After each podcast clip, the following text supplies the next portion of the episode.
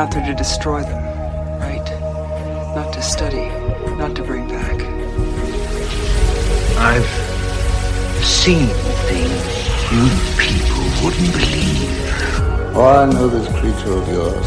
When the dragon gets this old, it knows nothing but pain. Scientists are saying the future is going to be far more futuristic than they originally predicted.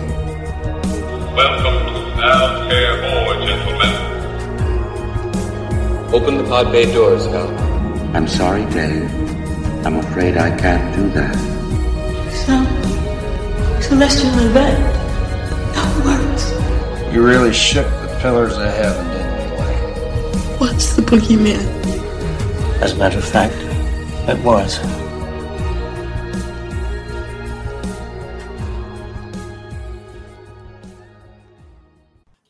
Hello, everyone, and welcome back to the Phantom Galaxy podcast, the crossroads where science fiction, fantasy, and horror meet.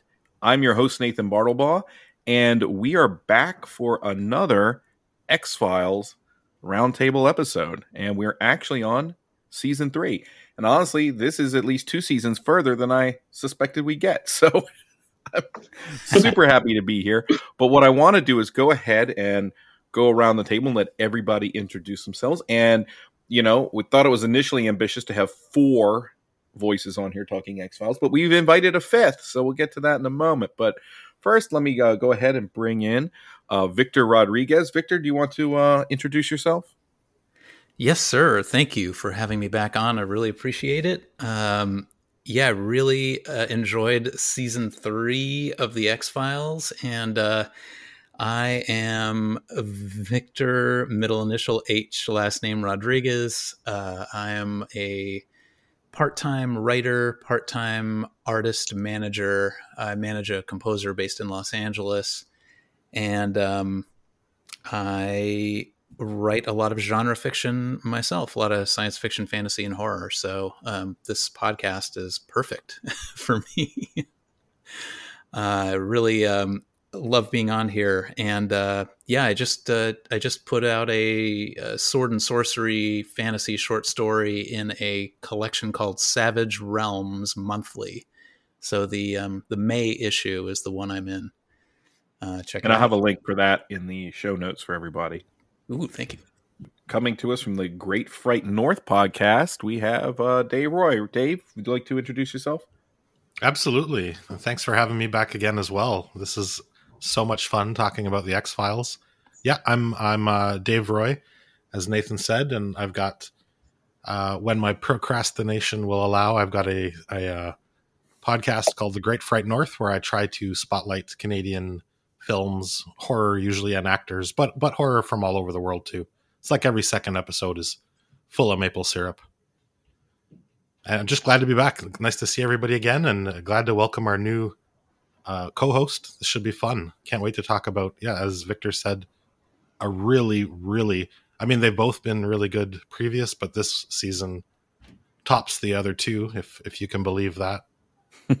can you please make full of maple syrup part of your like podcast label?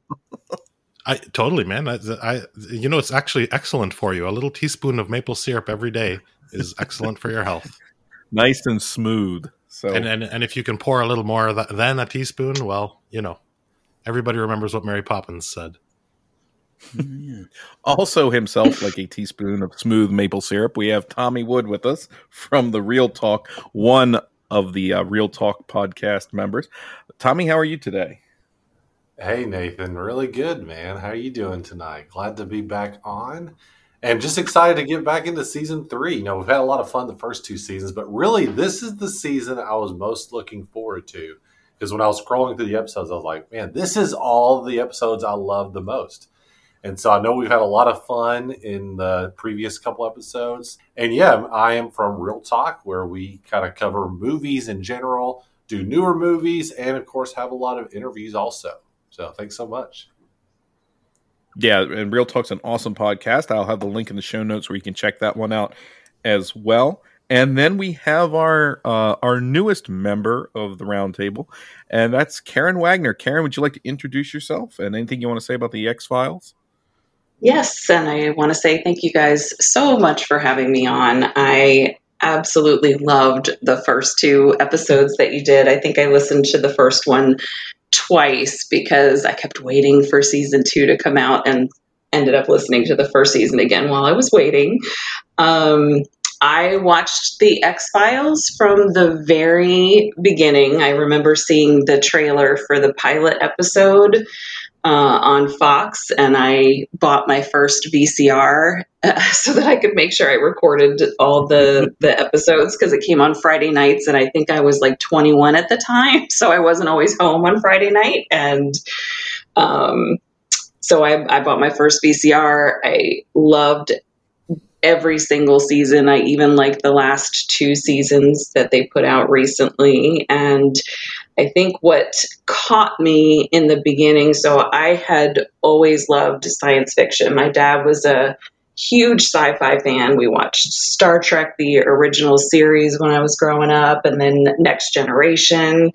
Um, and he saw that I was really into the X Files. So he used to, he was a, a, Navy pilot and he was always telling me stories, you know. I have seen UFOs when I was flying, only he doesn't believe that they're from another planet. He just said he couldn't explain what they were. And he would tell me, you know what a Foo Fighter is, right? Like every time he would see something on the X Files, he would ask me if I knew what that was, or um, you know what an Erlenmeyer flask is, because he was also a science teacher after he retired from the military. Um, and with the X Files, I think um, I wasn't as big into the mythology episodes.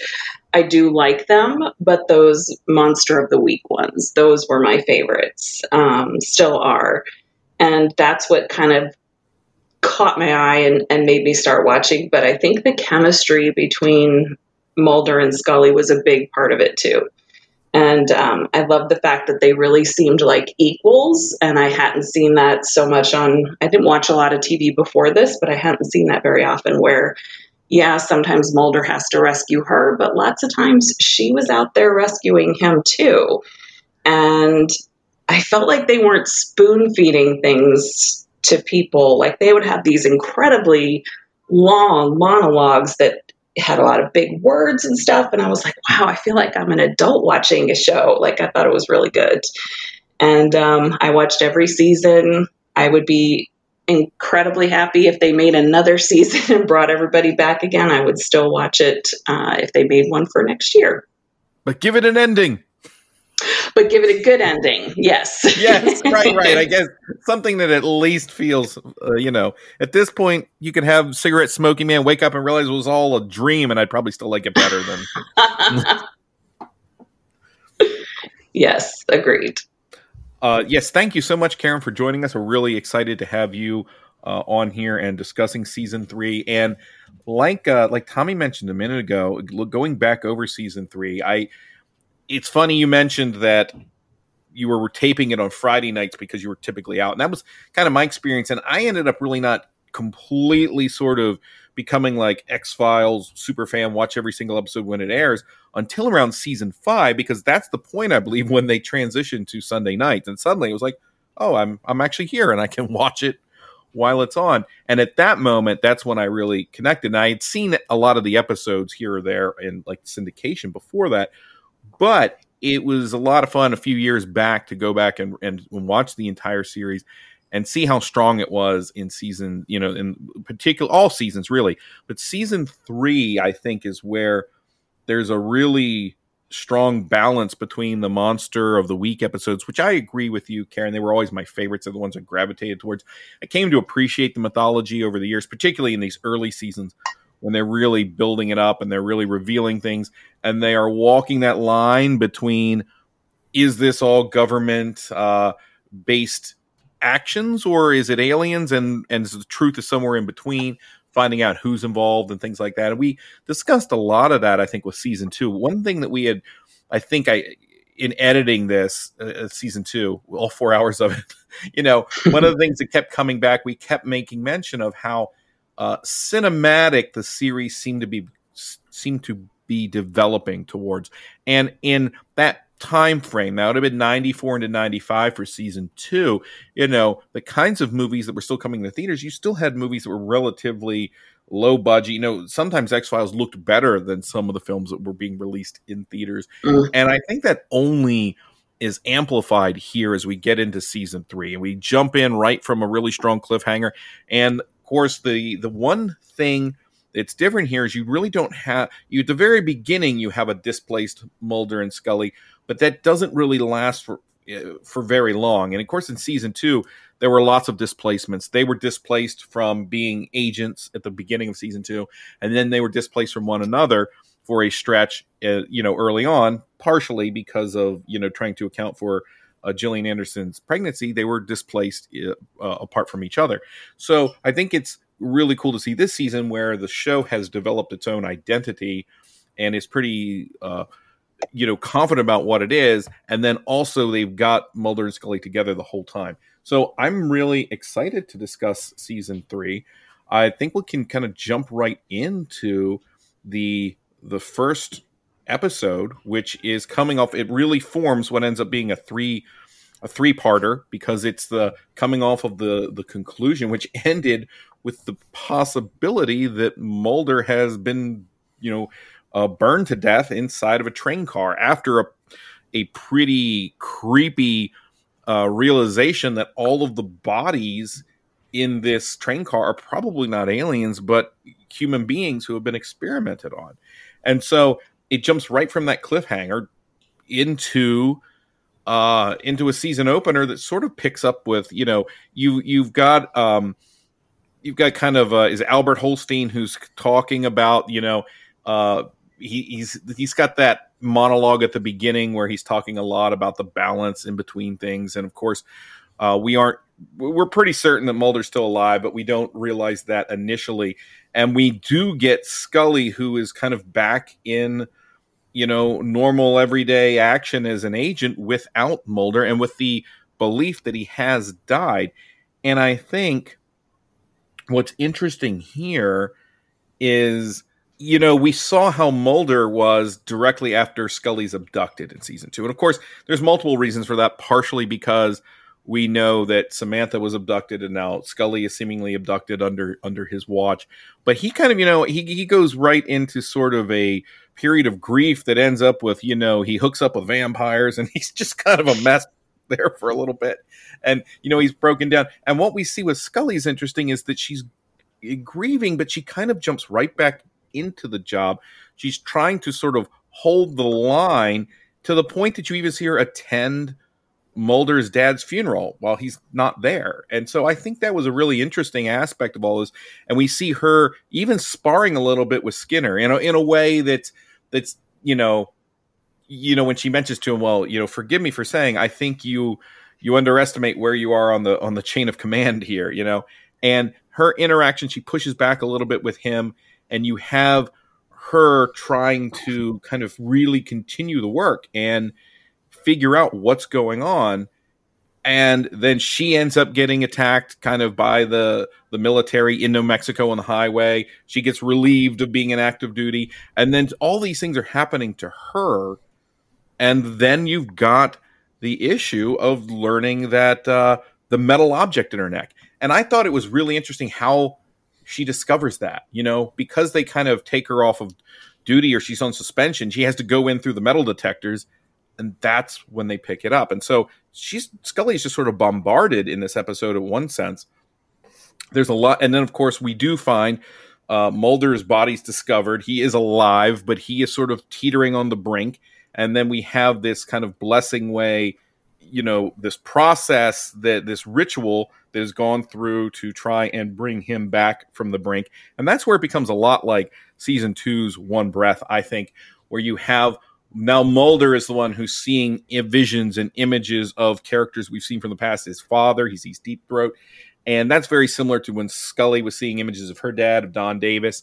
And then we've got scully dealing with you know the, the fallout and trying to figure out what's going on and so i like all that i and again just like the one breath episode we have melissa who's scully's uh, sister coming back in, and we see her interactions with Melissa related to again, you know, science versus faith, or or this new age sort of mysticism, and all of that's pretty interesting. We do have the introduction of John Neville as the well manicured man who comes in and kind of warns Scully that she's going to be killed. And he warns her in a very specific way. But then what ends up happening is she dodges this, but it's Melissa who ends up getting shot in her in her place. And then Mulder uh, is sort of revived. And I love that when he's revived, the little boy that's there with the tribe, when he comes back, goes over and hands him the little bag of sunflower seeds and they say, you know, you kept asking for these. I, I thought that was a perfect little touch in this episode. I the episode itself is, I think it's good. It is kind of takes it takes a while to get going back into the mythology into what's going on. I enjoy a lot of the individual scenes, but I'm not sure if it jumps leaps back into the the storyline as quickly as I would have liked. But once you get to that stand ending with that standoff standoff with Skinner in Mulder's apartment, mm. where they're all 3 mm-hmm. there, it's like boom, we're off to the races. So yeah, agree 100%. It was uh th- this was definitely one of the episodes that got me hooked on the show. Uh you know, I remember at that point I had seen enough of the previous seasons to go, okay, you know, I'm sitting down watching the season premiere of the X-Files and it was it totally delivered and I absolutely agree with you Nathan that that, nas- that last scene was incredible and I couldn't wait to see the second episode. And anyone else have thoughts on this episode? And we can then we can jump right into Paperclip, which is the follow up of the conclusion of that. Uh, Nathan, is this isn't this the episode where like they're out in the desert and it's like really orange? Yeah, yeah, yes, like, very, very orange. yeah, I was like, where is this at? Where did they oh, film this at? It's it's still in Vancouver, but they they just painted all that to look like uh, the Red Rocks of right. Uh, I, I forget where that is in the states, but Phoenix or something. I, I can't remember. Arizona somewhere. Yeah, yeah. yeah. But they do a good job. I mean, it is kind of amazing if you think about it, how like they can transport you to all those different locations while still filming in Vancouver. Because yes. even watching it, it is like, well, where did I was even like not sure. I still kind of knew it was filmed in Vancouver, but I was like, maybe it wasn't. So good job. It's supposed they, to be um, Gray Hills, New Mexico. That's the, the oh, New Mexico. Okay. I know that they uh, they flew in or brought in a Navajo sand painter um, for this episode because I guess they got some a little bit of flack on the Anasazi episode that maybe they had some cultural inaccuracies, so that might be why it looked very much like New Mexico, like they actually hired people to come in and paint things the right way. Yeah, the, the location scouting is is works out great and the production design, but the uh, I don't know. There's still some, I would say, some inaccuracies with the native culture. I don't know about that vague magic they use to bring them back to life. I think it's probably not real, but but it's it's still a really fun episode. It's a great opener. I, I think the second part is even oh, more intense. Yes. The standoff was so good. Oh yeah, that opening scene is amazing. Mm-hmm. Yeah, so then we as we go into paperclip, you pick right back up with that standoff, and and I'll kind of put this out to everybody else. What did what did you think about how that that scene goes? Because I think the way yes, the standoff was cool, but how they talk to Skinner, how he talks to them, I do feel like we've been talking about. There's that kind of tipping point where their relationship with him is continually changing, and I think this is the part where it starts to slide far more into the Skinner is on our side, even more than it's ever been, you know, in this moment. Although you're unsure at first. Yeah, I it actually almost felt I thought their relationship was at a point where they were kind of on the same team, but then yeah, this is a bit of a slide back, but by the end of the episode this this isn't the one where he gets shot, is it? No. Not no, yet. That's but they, but, that's the next two parter, I think, or the one after. Okay. Right. I, I may be yeah. actually mixing those together because I, I, I know that they definitely meld as a team and they tr- like definitely trust each other, but I think I'm mixing up the uh, the next two parter. This is the one where he has that awesome speech to uh, the smoking man, though. Yes. Yeah. Oh, yeah. He, he kind of he doesn't want to be intimidated by him. He says, finally, um, finally turns the, turns the tables on him Yeah, Yes. over the tape, over the tape. Right, right, right. This is where you pucker up and kiss my ass, I think is what he said, or kick my ass or something. Awesome. I think I, I, I verbally shouted when he did that and like pumped my fist. Yes, and that happens like I, you know, you have that happening later in the episode. So this point in the middle where they have the three of them and they're trying to kind of figure it out at that very opening of this episode, and it leading into watching him sort of get one over on on the cigarette smoking man. I think is where you know you you have that moment like okay, he's not quite like a father figure. I think i was reading something someone said he's kind of more like their big brother, but you know, it all kind of uh, not the big brother, but a big brother. And I think I think that kind of works. And then of course where the story goes, what they start to uncover, I think is what makes this episode so much fun is and and and, and more effective, not just fun, but effective is it gets into watching Mulder and Scully who are now kind of back at it really kind of jump headlong into what's happening with this conspiracy. And we see elements of this conspiracy that really start to get fleshed out you know?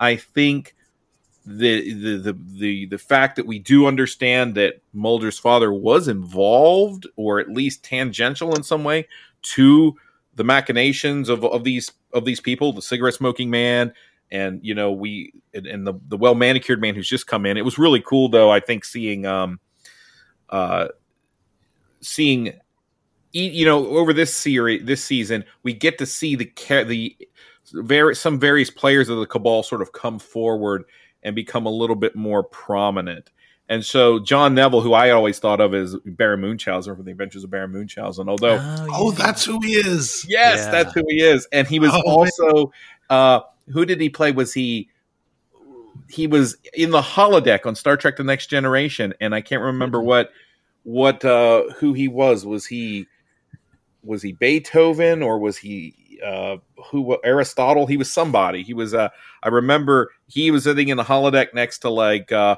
Stephen Hawking and Data was there talking to all of them. So uh but it's fun to see faces now sort of placed with this shadowy cabal beyond just the cigarette smoking man and we do we kind of um we saw him in the last episode and then when they they kind of realize when they they realize that the nazi kind of war criminals are involved in this that there was a wartime program operation paperclip that you know i i'm always hesitant when you involve the nazis into the storyline but I think what works here, the way that it helps us get a, uh, you know, tie the evil that these men are doing into, you know, we start to hear some of these characters talk about, well, we were doing it for a necessity. We had this end goal that's important. You know, the ends justifies the means. It's interesting that they end up catching up with these men, Victor Klemper, and when they're talking to, you know, when they give allow, allow them to actually speak, and you hear these sort of banal things they're saying to excuse their behavior. I thought that was a really strong element because it's it's tying the Nazi war criminal thing without sort of just playing them as you know here's your here's your Nazis as villains. You know what I mean? That's such an easy thing to do. Yeah. But I like that the way they introduce them is to show that these men and their cruelty in the current time frame aren't any different. You know, who we're aligning aligning ourselves with still matters. So, what did you guys think about that element, kind of tying Operation Paperclip to the Nazis and to that part of historical history? Awesome. Yeah, that that's real. I mean, Operation Paperclip Yeah. is real. Uh, and uh, yeah, I mean, people get really desperate when they're fighting something like World War II. Like they'll do anything to, I mean, including us, you know, um, we'll do anything to to win and, and bring an end to the war. Uh, and um, one of the uh, not so highlights of U.S. history was employing a bunch of Nazis in the space program, uh, including uh, Wernher von Braun, who you know was very instrumental in the Saturn program. I think the Saturn rockets Yeah. and um, pretty scary. Uh, and yeah, there's a lot of interesting philosophical and moral ways you can look at it. It's like, well, you know, he did something that really accelerated mankind, but the basis behind it was desperation of the Nazis to create the V 2 program, which was dropping bombs on London. So, uh, yeah, I don't really know how to feel about that. Um, but I really loved in this episode how just when they reveal a little bit more about the cigarette smoking man, they immediately uh, put him like in the jaws of this group of Illuminati that are even more powerful than him, and he's he's desperate to to put things right with them, with his bosses, uh, to show that it, it just it's the layer cake. You know, it keeps on going up, and nobody knows how high it is, and it's uh, everybody's having trouble, including the cigarette smoking man. So that's I'm so was glad cool. you pointed that out. That's just, that's the perfect way to put it. That scene, he's just he's losing it. He is scared, and up to this point, you think he's the top shark, and you should be scared of him. But that's that's a wonderful scene where he confronts Skinner over his fear of you know not having the tape yet. Yeah. And what did you guys think about the warehouse sequence here, where you know it almost has that Raiders of the Lost Ark feel, where they go in? That's the one with the train tracks. It's all wet, and they find the, all the files. Is this the episode? Yeah. Yeah, yeah. That's that's that's kind of That it. Kind of good. comes out of the um because Scully finds out what the chips are actually for. Is that that's yeah, that's really interesting. It's it's kind of this is starting to unravel. It actually poses more questions, but you're starting to get a lot of the information of the the main cons- the alien conspiracy, which maybe is it even totally alien at this point. They do a good job of uh, posing the questions, like you said, and then then it's like, wait a minute, am I ever going to get any answers? Well, maybe we'll see. Um, once Chris Carter figures them out, and then you're like, wait a minute, I didn't want the answers. Actually, that's a whole other discussion we'll have later on. Right. But to your your question, Nathan, around the warehouse, yeah, that was awesome. Wasn't the lighting really well done in it? I know we've talked about it in the in past episodes, but isn't that where it's really like? I just remember the lighting so much from that episode. Oh yeah, as they the flick on the lights, you get to see the enormity of what they're Yes. actually in. It's so well done, and it, it does really have that Raiders vibe, like you mentioned. and, and you have the little the little uh, almost like little little it's perceived that there might be little aliens kind of run by her in the dark there kind of like a Does horror that ever moment. does that ever come to anything? I, I watched these episodes of the first few a little while ago now. I don't think so. No, no okay. no it was just like a weird creepy little moment Okay. like Usually, like a darker X-Files- version of uh you know like close encounters Yeah. Yes. Well, usually with the X Files, when you ask, "Did this ever come of anything?" the answer is no. Okay. Well, I just ultimately couldn't. I, like I've already mixed up an episode with this, so I couldn't quite remember. If, I, I like I know the scene you're talking about. I can totally picture it, but I couldn't Well, they remember. I are think sort I, am of mixing up the train episode too much. Yeah, well, and we had the bodies in the train car look like your traditional kind of gray aliens, and these Mhm. little things, though we don't see them entirely, we get the feeling maybe they're like that too. And of course, in the next two parter, we do get that again, that kind of fake out involving the potential of the gray aliens. So I don't know if it's tied in that way, um, but it could be. What the part I like was when they kind of when they're looking at the files, they both realize they both have a file in there. You know that Mulder and Scully are both in this, uh, you know, in, in the files wh- where they're at, and then that scene when you have Mulder go back to ask his mom what's going on, and how, that moment when she basically is like, "Well, you know, we had to choose which child would be abducted." That was crazy. I thought. Oh yeah. Is that why her sticker is over his name? They, him and his sister share the same file. I, I thought that so, I, I couldn't figure out Yeah. why. That seems to be. That's what's implied here. She she says that they had to choose a child for. Oh, for oh okay. So yes, sorry. All, only abductees have been tagged. I suppose, like with those uh, the chip in the neck. yeah at this point that's the that's the implication so i i think what's interesting about this is it sets up you know it still doesn't give them a lot of answers it gives them uh a little bit of closure in some areas but it not in others. Because again when you think that samantha's just sort of incidentally abducted to realizing that she is part of this and it's been orchestrated in part by your family members which you remember remember how painful it kind of was the scene in season two when Mulder goes back and has to tell his father, he's like basically he's like, Oh, you found her and you lost her again, you know, when they thought they had found Samantha. And that kind of coldness of his father towards him in a way, you know, that kind of that has affected him and is kind of built into his character. and then to learn that his father was explicitly sort of involved in it that's a pretty huge thing that's you know that's beyond a, uh, any kind of solution to the issue so i think it's interesting that kind of leaves these characters and and scully realizing that she's been part of something that she can't even quite entirely fathom that is still a question mark it leaves them in a place of pretty personal darkness i feel like uh beyond just oh we need to we need to learn the truth you know what i mean? Yeah And does anyone have any other thoughts about this kind of this conclusion to the mythology, kind of where the mythology is left at this point?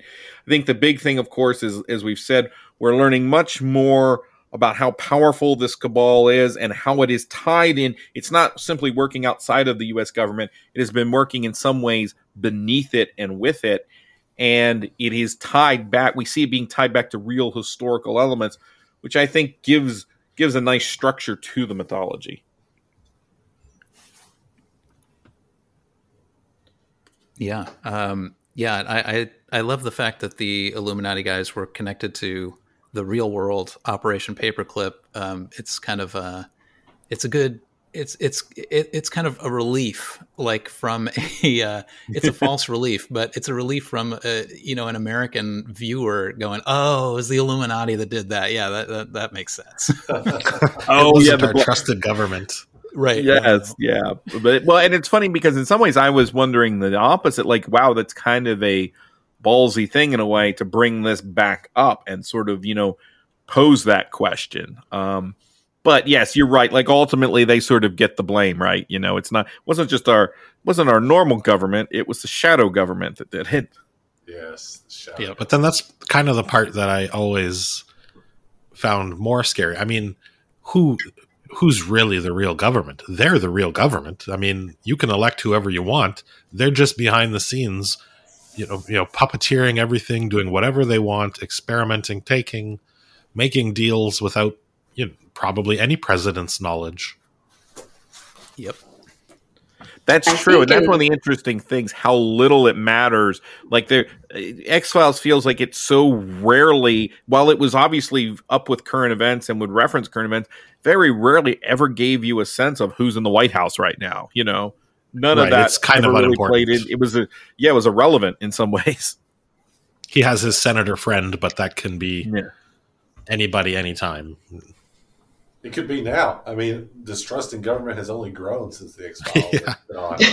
so, like it's more relevant. Well, it, it, went up and down, I think, there for for a, a decade. I mean, yeah, right. Well, and and they address that when they come back and they're the the post 2016 X Files that were kind of funny because another question was, does the truth even matter at all? Right. yeah, very interesting. Yeah. It was interesting to watch the X Files have to to navigate in a world where what is truth and does truth actually matter. Uh, so anyway, I'm not going too far down that road after we complete the the two parter, we kind of jump right back into the monster of the weeks, which I believe the first one is yours, Tommy, a DPO. Yeah, thanks. I mean, what better way? So we had some really a couple intense mythology episodes, and now it's time to get into some monster of the week episodes. And what better episode to start out with with one that was described as this is how they pitched it. It's Lightning Boy. That's just what they. that's just what they wanted to call it. And honestly, that is it. That's the episode. I don't know how much more I need to even say about it. It's got uh, it's got Giovanni Ribisi and Jack Black as your two. Le- I mean, that's amazing that they had those two guys in there. And uh, of course, Jack Black is literally just being Jack Black. I mean, yeah, always is. And Giovanni Ribisi uh, started out. I thought he had to work on it, but no, he just started out perfecting the creeper stare and just being a perfect creep. He, like, he's yeah, he's really good in this. I mean, he's he's certainly he's trying. He's throwing it all out there. Right, like he started out with that. You know, he's always kind of a creep, but it's amazing. And here's another thing that Howard Gordon, the writer of the episode, developed it with the episode's concept as Beavis and Butthead electrified. yes, yes. and you can tell right. He's not Holden Caulfield. Tell. He's totally Beavis and Butthead. right. You can tell it because those two guys basically the the plot is that Giovanni Ribisi can like summon lightning, I guess. He's the butthead, right? Yeah, he's the butthead, exactly. and he is just like electrocuting people like that he doesn't like. You got the great opening with the arcade. And then there's just this really weird subplot where he's like trying to date his old Ugh. teacher, which That is so weird. That is so weird. She obviously does not want anything to do with him. Um, and because, you know, she's got to go to her husband. I mean, she's got a husband, she's got a life, she's a teacher, and this guy's like 16 years old.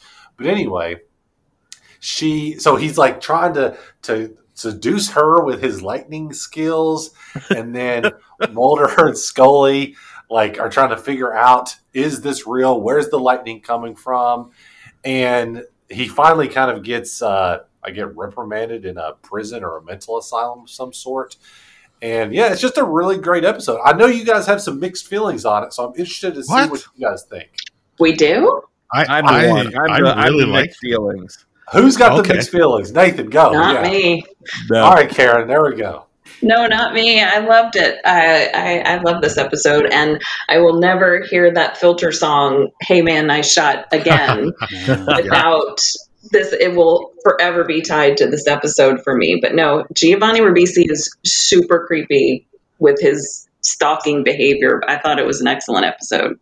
Yeah, the only like I, you know, he, I don't know, mixed feelings. I, I, I never think Jack Black is a great actor, and he, like I said, he's just doing Jack Black. And Ribisi is definitely young, but he's like I said, he's he's trying. He's he that that last scene where he's screaming like, man, you can't do a lot of takes of that without wrecking your throat. He is just leaving it all out there. he's going all out right And and God, do I miss arcades? Oh my God. Yes, yeah, definitely. So who, uh, Victor Nathan, what do y'all think? Nathan, what was your thoughts on? I think you were the one that had the kind of mixed feelings on it, right? Well, I had the mixed feelings when we were going back into the season, like when we were discussing, oh, these are the episodes coming up, because my memory of it was that I just didn't care for it much. And what I realized in retrospect is it wasn't the episode, it's the character, it's the Giovanni Ribisi character. Everything you've said is correct. Like he, he does a perfectly good job of acting it, but he is just such a unlikable, kind of reprehensible sort of, which is totally fine. And upon rewatch, I realize, oh, that does work for the episode. He's just very kind of loathsome, you know. He doesn't. Have you guys ever? Sorry, have you ever seen a Canadian movie from? I think it's from '81 called The Pit. And yes, it's, yes. It's also about kid. a creepy If that kid little didn't have a creepy kid. teddy bear. yes, he kind of reminded me of the kid in that. yes, and at first, like his ah. behavior, it was like is you. I, I'm, I'm. I'll be honest. I couldn't tell if he was supposed to have some deeper issues, but then you kind of get the the feeling is just sort of this disaffected, not very bright ball of rage, and that's about it. But that ball of rage with the ability to channel lightning, you know, he's got this almost godlike power, and he's using it like a petulant teenager, and that's pretty scary. And I think upon rewatch, that and that image where he's just toasting the cows is crazy. Like, Oh, yeah. It's such like a that's an image I think of when I think of the X Files is him throwing his hands in the air like he's God and just blasting cows with mhm. lightning. Like that's what he's using this power for. And to mess they- with the traffic me- lights. Let me push back here real quick. You said that you know he's being a petulant teenager, which he was, but how are you not rooting for the love affair with his teacher? They had a real connection. Tommy, we just have different experiences, I guess. I guess so, man. That's fair. That's fair. It Yeah, was a just love story, I guess that- first and foremost. Oh yeah. Um, no, I, I just wanted to say that you know uh, Mulder and Scully often encounter local resistance from the uh, from law enforcement in whatever town they go to, but the sheriff in this one is particularly rude. Yes. He's almost That's like a great Buford T. Justice cut type. Yes. Yeah, that's a great point, Victor. I never thought about that. Of like, they always do run into some type of like resistance with the local like police. They're like, why are these FBI agents here? Yeah, gotta have conflict in every scene. yes, yes. I think this this one too kind of starts off a a really good chain of I don't know four or five monster of the weeks that are different and unique, and uh, there's some some really good writing coming up. I, I think the staff must have really been, you know, given a lot of freedom Right. Uh, also because the show it's a little because of the time it came out. Sorry to get this out. It, it, you know they have to fill 24 episodes in a season, so you get a lot of these high concept swinging for the fences episodes. Like we'll just try anything. We have we have the time and the uh, the ability to fill it.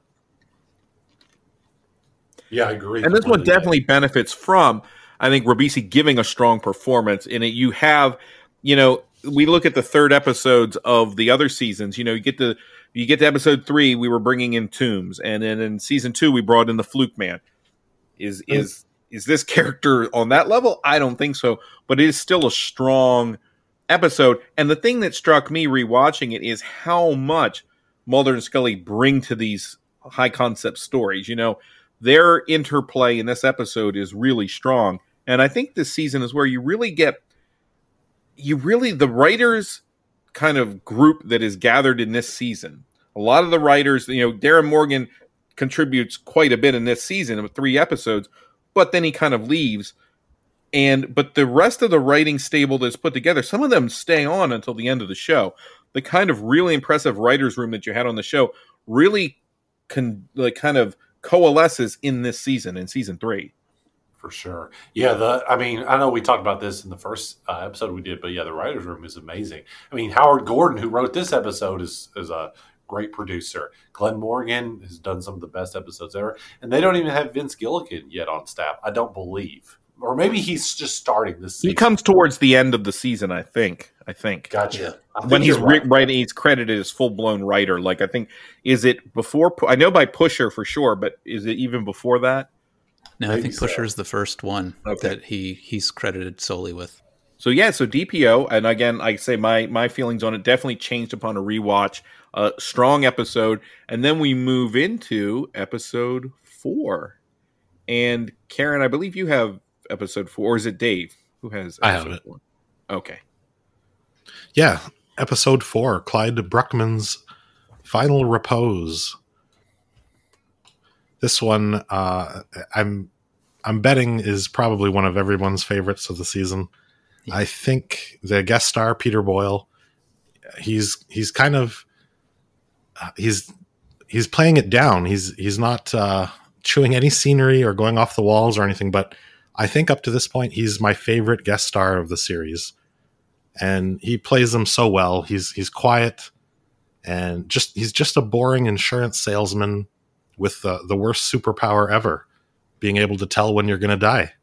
He's there's a sadness to him at the same time. He's really very funny, but uh, like I said, he's not he's not a guest star who's chewing the scenery. He's kind of basically very calm throughout this whole episode, uh, which is ba- uh, so. I guess the the gist of it is someone is murdering psychics in town. Um, sorry, I didn't write down where this episode takes place but it's uh, it's a really twisty. It is a serial killer, but it's also very science fictiony because the reason he's killing psychics is because he sees himself as a bit of a psychic, searching for uh, a real psychic to give him answers as to the reasons why he might be committing these crimes, which is a little insane, which does come out a bit towards the end. Um, and again, this this episode is played so it's it's uh, is downplayed the right way to, to, to describe it? I'm not sure because whenever Clyde Bruckman is involved, it's it's a super serious episode, but but there are times when it's also very campy. They, they bring in another the the police bring in another psychic, uh, Yappy, I think is his name. And he he's just he's like a, a stereotype of of a psychic from. He, he even has that that typical '90s uh, 900 number, you know you can call him to get your horoscope and and uh, psychic readings done. But he's uh, he's so so over the top. It, it, just, it just plays great off Clyde Bruckman. And in this one, Scully, of course, is the is the skeptic right up until the end, in, in a really beautiful scene that, geez, almost made me cry. And it's also full of great lines. Like because of his ability, I, I think he's got Clyde Bruckman uh, because of his ability. I think he's got quite an interesting perspective on life and his attitudes. You know, he says things like, uh, "Oh, sorry." Mulder asks him if the future is written, then why do anything at all? And he looks at Mulder and says, "Yeah, now you're getting it." or you know why why does he, he can't under he, he doesn't even care to contemplate why anyone would do the things they do they just they just do in his life you know his speech to to scully about um she asks i think she asks him how he's going to die because he starts to describe it and it's uh it's just a beautiful little speech that and she doesn't believe any of it he he really makes her smile almost uh, but when you uh, you finally see it come true boy it's emotional. Anybody else? Yeah, no, totally agree. One of my favorite episodes of the entire series. Um, great, great performances. Uh, just, I, I, just, I think that just from a, a meta standpoint, like it's, um, it's really a commentary on people that are born either into privilege or disprivilege, just kind of shrugging their shoulders and saying, "Well, you know, there's no point in railing against this because that's the destiny that's been laid out for me. You know, my father was a lawyer and I'm going to be a lawyer working in his law firm. Or, you know, I was born in the inner city and I was super disadvantaged and I'm going to commit crimes because it's super hard to get out, you know. Uh, and I, I love the fact that um, Mulder, who throughout the series has been questing for the truth is finally teamed up with someone who has all the answers and he's not excited by them he's depressed by them he doesn't care even he uh, mulder is so jealous of the the gifts that he has and bruckman just could not give a shit he doesn't want it he thinks it's a useless it's brought him basically nothing but but misery yeah yeah, it's a great. Um, I, I, think this was written by the same dude that did Humbug. okay, yeah, that makes Sarah sense. Morgan wrote this one because the, when when the funny lines come, they're just subtle. But like, did you guys catch how he hints to Mulder how he's going to die? Oh, yes. yes. There's worse ways to go, but I can't think of a more undignified way than autoerotic asphyxiation. And Mulder jumps Why into the front seat. Why would you say that?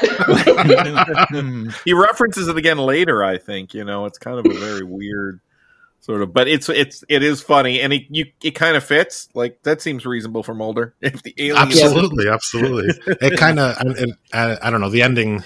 It it, it the asphyxiation comes up again in the ending, which is a little sad, mm. but and it's it's interesting how it, it builds coincidence on coincidence, or is it? I don't know, but but how the killer ends up finding Clyde is uh, simple and effective as well.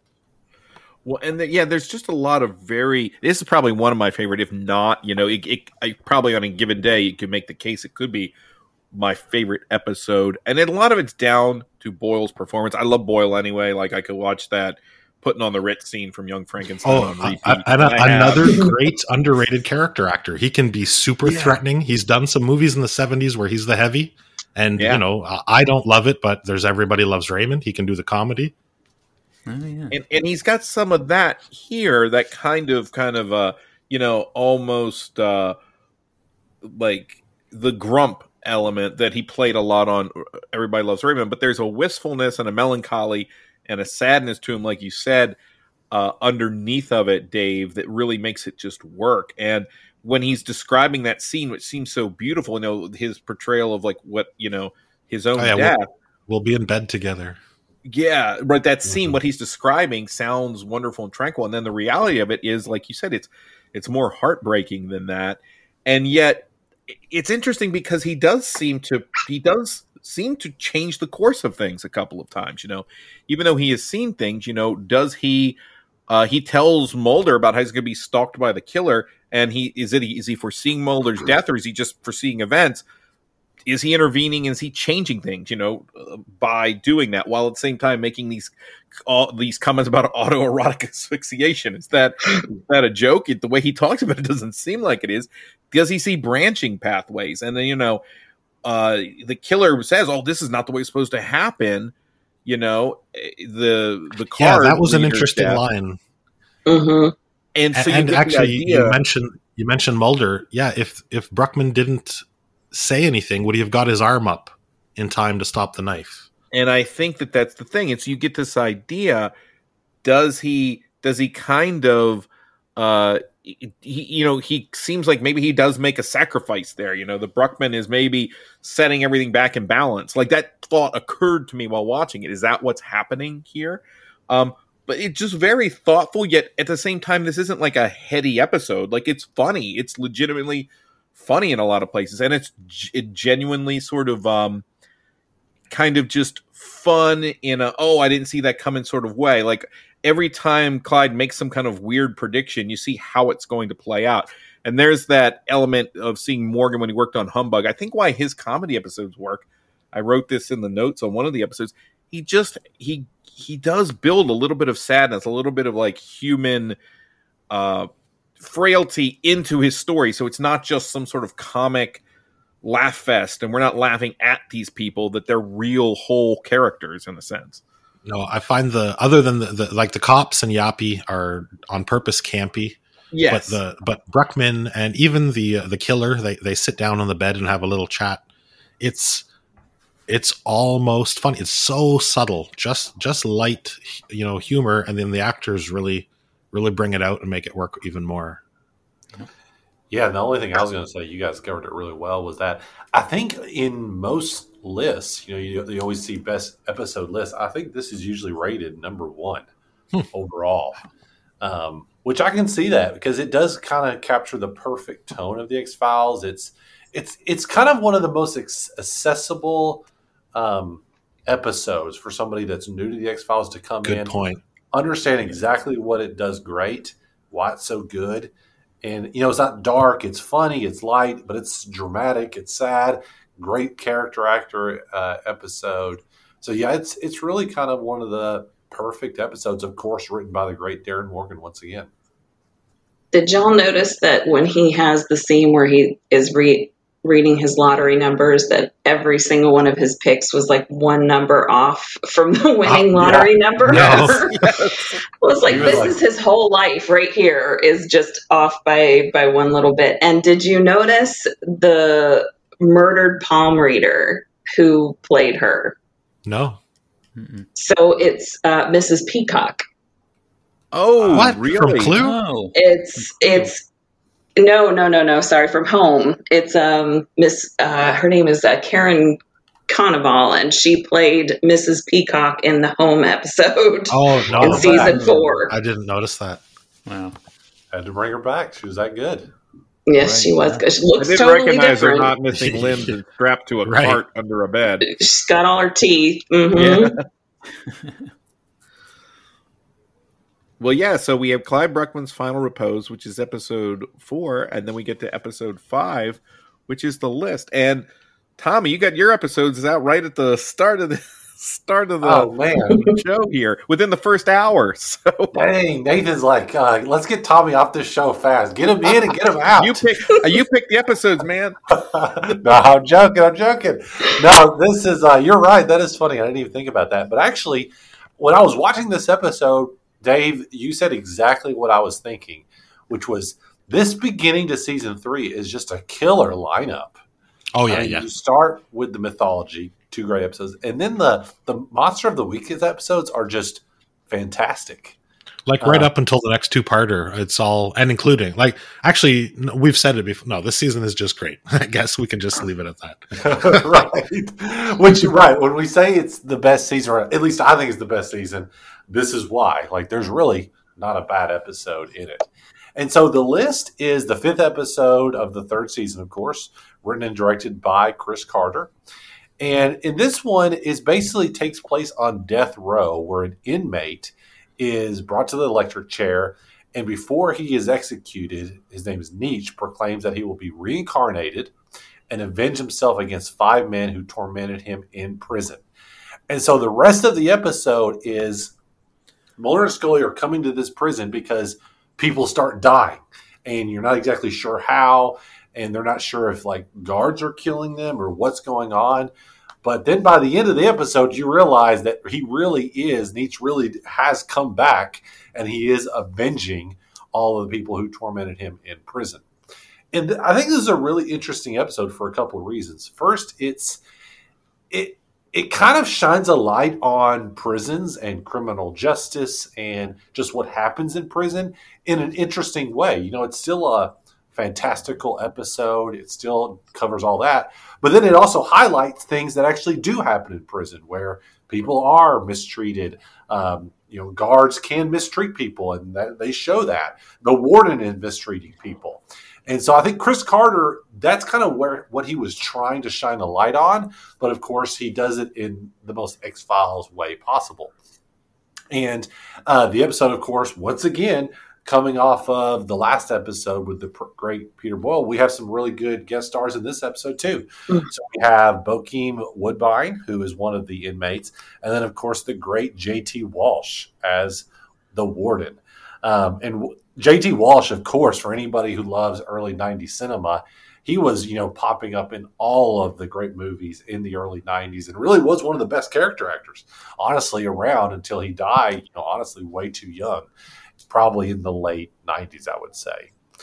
And once again, I, re- I just really like this episode. First, it's really dark. I forgot when I rewatched it how like kind of just dark and it's not depressing, but just like the whole feel of it, the prison atmosphere, all of that creates like a dark atmosphere, I think. And then um, I love how, of course, you realize this guy really is coming back. He's killing everybody. Um, and there's nothing really Mulder and Scully can do about it. You know, the the episode kind of goes unsolved, like a lot of them do. Um, his, you know, it kind of the the guy who's coming back and killing everybody, his wife ends up having to go to prison. It's kind of a tragedy in a lot of ways. And then the final thing I'll say is that this is really cool that they actually built the prison set because I was wondering that I was like, is that a real prison they're at? No, they actually built that prison set, which actually was a lot of work by the production department, of course, and it looks really fantastic. So I don't know if you guys have any thoughts on the list or any feedback from what I just said about it. Um, yeah, I just uh, I, I, totally agree uh, with what you just said. I the the lighting in particular is really striking inside the prison. The way it, it kind of shines through the bars and uh, in a lot of the scenes, it's uh, you know contributes to the feel of claustrophobia and um, I looked him up just because I, I, I, thought it was remarkable. And John S. Bartley was the cinematographer. He's the he did Eight Legged Freaks, which oh wow yeah I don't I don't think of for uh, lighting particularly, but uh, no yeah um, that's a fun movie but, uh, though. But it worked, and yeah. The uh, only other thing I wanted to say was, yeah, Bokeem Woodbine. If that sounds familiar to some of you out there, um, he played massive genius on The Sopranos, yes. which is an yeah. awesome character. He was in the new Fargo season. And just to build off that real quick, Victor, is that, you know, one thing that I think Chris Carter likes to do with his episodes, like the ones he writes or directs, he likes to like to put in subtle commentary on just different things that interest him, whether it's like socio-political, economic, whatever it may be. Like he likes to just subtly put them in there. You can digest them if you want, you can take them if you want, or you can just go with what it's it's an X Files episode still. Yeah. I think too Ken Foree was in this episode. Yeah, who, that's who I zoned in. I that was yeah. He's um I think he was in the original uh, Dawn of the Dead, but he was in he's in like every Rob Zombie movie as well. Oh yeah, From Beyond. He was in From Beyond. Yeah. Oh mm-hmm. yeah, and the new Dawn of the Dead. Yep. You're right. Is he in the new one? Yeah, he's he's on TV in uh, when they when they're in the mall. Oh, okay. Oh, that's right, the He's- preacher. He's the preacher, yeah. Huh. Eh, I, I, am uh, I'm going to disagree with you, Tommy. I did find this episode very depressing and angering, and all because of the warden and the, It's sad. you know, the prison system. Like, oh my god, I never, ever want to be stuck in jail. Like, yeah, what a you're helpless, hopeless situation sometimes that, you know, isn't always your fault. It is. I mean, dark. death row probably, but I'm sure prison is full of a lot of young people who made, you know, stupid decisions based on poverty. And yeah, this, oh my God, so frustrating. The warden, Jesus, I hate him. Yeah, The, it, that whole episode is dark in every way. Visually, it's sad. It's it's a very dark episode, Yeah. but still really good. still really it is one of the darkest episodes I think they've done. And it ends dark. Like it ends literally on GT GT Walsh just dying like a car crash. But it's just it's really good. It's just one of those episodes you just you you need to be in the mood for because it is so dark. and so like you've got to get into that world. And season three really starts to delve into the darkness, and I, I think the darkness is what kind of does help the episode because if you were just describe it on paper, it's not it doesn't really distinguish itself with a very you know with a plot that's greatly different than things we've seen before you know there are elements of this plot that are similar to mm-hmm. like sleepless from last season and things like that and yet it is all about like the tone the cinematography like uh we've been talking about and it's all those pieces together and even the how mulder and scully kind of fit into the story even though they're a little bit removed from it i think they allow the story to come front and center I think there's all the things that make it strong, even though otherwise you're talking about on paper, it sounds kind of unremarkable, you know? Right. And also, another thing that I think the X Files did this a lot, honestly, and I, it never bothered me. But when you like talk about episodes, you're like, oh, yeah, they did do this. Is like this episode, you, you can kind of tell they took the kernel of the ideas like reincarnation. That's kind of the, the kernel of the idea. And then, like, they don't really do much with it. Yeah, he's coming back, but they don't really barely explain it, or they can't really solve it, or it's really just there to serve the purpose of the plot and to give you like that fantastical twist. But it's it's kind of like when you think about it, you're like, oh yeah, they didn't really do a whole lot with that reincarnation plot, other than he would come back, but we don't really know how. Is it reincarnation or a straight ghost? They called it transmigration of the soul, which they Right. use, I think, later in another episode. I'm like, once again, Yes. X Files using big words. They keep Yeah, talking we- about reincarnation, though. Kind of, you know, Scully Yeah. makes references to it, which, which may show she's just too like, you know, she's skeptical of it to the point she's barely bothering to pay attention to what exactly Mulder is proposing. Is And going Mulder's on. all about it. He's like, yes, definitely, I'm all for this. Anything, I agree. Yeah, and so we move from that episode, episode five, the list, which is the only episode I believe that Chris Carter actually directs this season, and I don't think he comes back to direct anything until season five. Although when he does, it's it's a doozy. So uh, with the pro- postmodern Prometheus in season five. oh, Oh, he directed that. that? Yeah, yeah, yeah. I think that was him trying to see if he could go Darin Morgan on everybody, and he kind of does, but it's still a couple seasons away.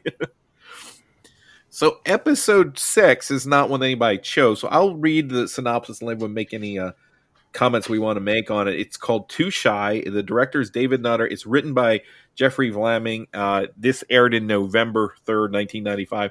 Uh, the synopsis is meeting insecure women through an online service, a serial killer seduces his prey with the right words. However, Mulder and Scully determine these killings are far from ordinary by the presence of a strange substance coating the victims, a substance which seems to digest the fatty acids in flesh. I don't really have a lot to say about this except ugh.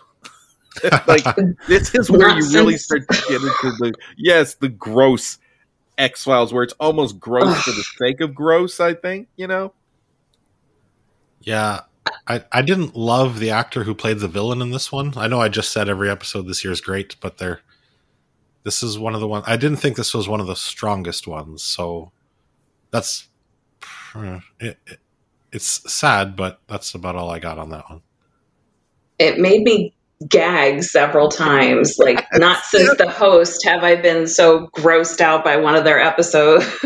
and I saw somewhere online where they were comparing him to to Donnie Pfaster, and I was like, no, like, you know, as gross as this guy is, he's he's killing people out of this biological need to eat the fat or whatever. But Donnie Pfaster, he was just doing what he was doing because he liked it. So I don't consider them like the same thing. And I just thought, "Oh, these women are so dumb. I think Law and Order SVU should have been on TV at this point so that the, they would not have fallen for this guy. Yeah, that, and actually, uh, Karen, that's probably the best. w- One of the best things that could be said about this is that it's uh, a cautionary tale. Like you know, if you're watching it and you're dating, it's like, oh yeah, those are warning signs. I need to pay attention to those. yes. the X Files has several of those this season. Yeah, yeah, And I, the cop was cracking me up too with the I'm not being sexist. I'm just being honest. I'm like, Oh, that guy okay. Was weird. Yeah, You're being honest about being sexist. Yeah, if you generally if you start your sentence sentence with "I'm not being racist" or "I'm not being sexist," you're probably being racist or sexist. Yeah. I kind of like this episode just because the dating aspect of it was like, wow, this is like so different than what dating is like now, like online and through apps. It's like this is just crazy. I can't even wrap my head around it. So I, I was like just fascinated. It was just like an artifact from the past. It's that weird nostalgia where you're like, remember this crazy time? Wow. Yeah. Oh wow. but you don't really I don't know miss what it's in like now, sense. though. Yeah. Yes. But but the episode was was very strange. I don't I don't know where they got that idea about the, the fle- acid fatty flesh stuff. They were just sort of like, let's make let's mix Fluke Man with with uh, Tooms, and we'll throw a little bit of this in there, and it, yeah, it doesn't. Uh, the monster by necessity of its urges, like it, which I guess you know, we talked about Pfaster. If Pfaster, he kind of has these urges and these things going on, but yeah, I agree, Karen. They're not really in the same uh, in the same ballpark, I think, and certainly not in execution or you know how well the monsters played. So to me, it was a you know I remember this is one I remember seeing around the time it came out and thinking, yeah, well that's gross. And then the next time I saw it, I thought, yeah, that's gross. And basically, I'm still at the point where my overall feeling is, yeah, that's gross. It's gross. it's it's a I mean it's a vampire narrative, right? Uh, It- it more or less. Yeah, a little and- and slushier were- than usual, but yeah. Yeah um that like around 95 there were a few really unusual vampire films being made uh Yes. and i think that's probably what started this We have the the addiction and uh, yeah uh, that was good Yeah. So then we move on to episode seven, which is the walk, which again is not an episode anyone here um, chose, but uh, again we'll set it up and we can talk about it. It's directed by Rob Bowman, who has quite a few episodes this season and is definitely you know he seems to be becoming kind of the uh, MVP of the X Files. We talked about you know the first season he directed the one episode I don't think any of us liked, and then the second season he did several you know including the the episode where Tony Todd was sort of projecting himself into people's minds, which hmm. I think was very well directed and several well directed episodes. So this one's The Walk. It's directed by Rob Bowman. It's written by John Shiban, who comes in. This is his first episode that he's written, and he goes on to kind of stay with the show all the way until it ends. And the synopsis here is another suicide attempt by a patient in a military hospital interests Mulder with the talk of a phantom soldier which has prevented the man's death. The general in charge is at first opposed to the FBI's involvement until the phantom soldier begins haunting him. But when the primary suspect is a quadruple amputee, they are met with ridicule. I I have kind of mixed feelings on this episode. I do like it. I think it's overall pretty good. It almost feels like a weird inversion of the episode from season 2. I think Dave you might have covered it where we dealt with so, there was a potential like supernatural rape going on in like in in an elder care home. Oh, yes, yeah, I remember the episode you're talking about. And there's That- kind of that I guess same this does el- kind of seem like that. Yeah, Yeah, it, it, it, although it removes some of the more unsavory elements of that episode, although you still have some pretty dark stuff happening here, Oh, where you've got this, uh, the first the first guy who who puts himself in the bath. That's intense. Yes, yes. And then like when we when we get to this point where this phantom is sort of popping up and terrorizing families and there's a scene in a sandbox, that's pretty intense too. And you particularly where that scene ends where you have a child death sort of occurring in the episode.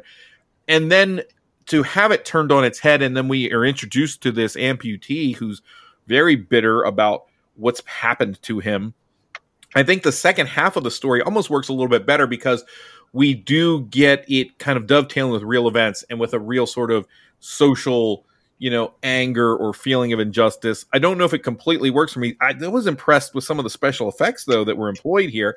They don't all look amazing, but particularly with the amputee stuff, I thought for their budget they did a pretty good job. Like It looks I think it's a really well directed episode. Yeah, especially especially Ian Tracey. He plays the amputee. And whenever you see him, you know that something was filmed in Vancouver. He's a huge Vancouver actor. but uh, he's really good in this. He was like he's really projecting that anger. I totally believe it, and he's he's kind of scary. Um, I I think it between the the first guy in the bath and and seeing him, you know, railing at the world without limbs. Uh, I don't know. It just I think it, it's the images that it leaves in my mind after this episode was done that that maybe uh, affect me more than the episode itself. But it's it's it, it's got a creepy, lingering feeling that that stays with me. So I, am going to give this one a thumbs up for me. But it's definitely the acting and the the special effects. I think. Yeah, I agree with that. Uh, what anyone else's thoughts on this one on the walk? Same thing for me. This wasn't one of my favorite episodes but I thought the acting was really good, and I thought the special effects were good, especially when you consider when this aired. Yeah, yeah, that's I think what struck me most about it. Like when did when did Forrest Gump come out? Maybe two years before this, nineteen. Oh, before. Oh, okay. Yeah. All right, then I yeah I thought after. I I was thinking. But you're figuring the budget about, on Forrest Gump was yeah. like nine times. yeah, millions, right? Okay, and then so uh, we move on to episode eight, which uh, is an episode I chose. It's Oubliette, directed by Kim Manners, written by Charles Grant Craig, who literally this is the only episode that he wrote. Um, hmm. And honestly, I think it's a really good one. The, uh, but it certainly continues that uh, the the strong nature of the episodes, but also the dark nature of the episodes. So the synopsis here: When a young teenage girl is kidnapped from her home a fast food worker miles away collapses on the job, apparently experiencing exactly what the child was feeling. When Mulder learns that the woman was kidnapped and held hostage for years as a child, he begins to believe that she may be the key to help find the missing girl. And man, now this is an episode we had talked last time that as you there's three or four episodes that sort of seem like they are prepping the road for Millennium, which is the even darker show that Chris Carter goes on to kind of produce, and it begins ne- the year right directly after this. So this is around November of thereabouts of 1995, I guess. Come November of 1996, uh, or the end of October, there I'm not quite sure when. That's when Millennium is actually airing. So uh, it begins to air, and that show's excessively dark and also not uh, not as often. While it's supernatural, it doesn't quite go into the paranormal in regards to aliens and things like that as much. So it deals a lot more with human evil, and that's kind of what you get in this episode. Uh, Oubliette, although I think that there's this episode, there's an episode coming up called Revelations, there's an episode called Grotesque. Those three really seem to be forming the framework from which Millennium springs. They give Carter a pretty clear template with which to work with. You know, the, the three types of episodes that are here kind of become what uh, what Millennium evolves into. But this, mm-hmm. the way that this this and this was kind of influenced by a real case where a young a girl was kind of uh, abducted in the midst of other children you know that she wasn't alone when she was taken. So it's kind of drawing from from relatively recent real world events at the point that this is filmed. And of course uh, you guys probably noticed that Jewel Staite who goes on to be uh, kaylee in firefly is the young girl amy who's a who's uh who's snatched. And i know that there was a whole issue with the fact that i think she's really like 13 years old you know mm-hmm. at the time she's playing this. But you know they're oh we tried to make her look older and so there is a kind of darkness and unsavoriness that comes in when you have this character who comes in and grabs her. That seems very dark. And then when we bring Mulder in, almost immediately you start to have that the ghost in the sense of Samantha Mulder, not the physical ghost, obviously. It, the shadow of her abduction is all over this episode, and this becomes a very personal case for Mulder. It's very clear right off the bat that that's how it is.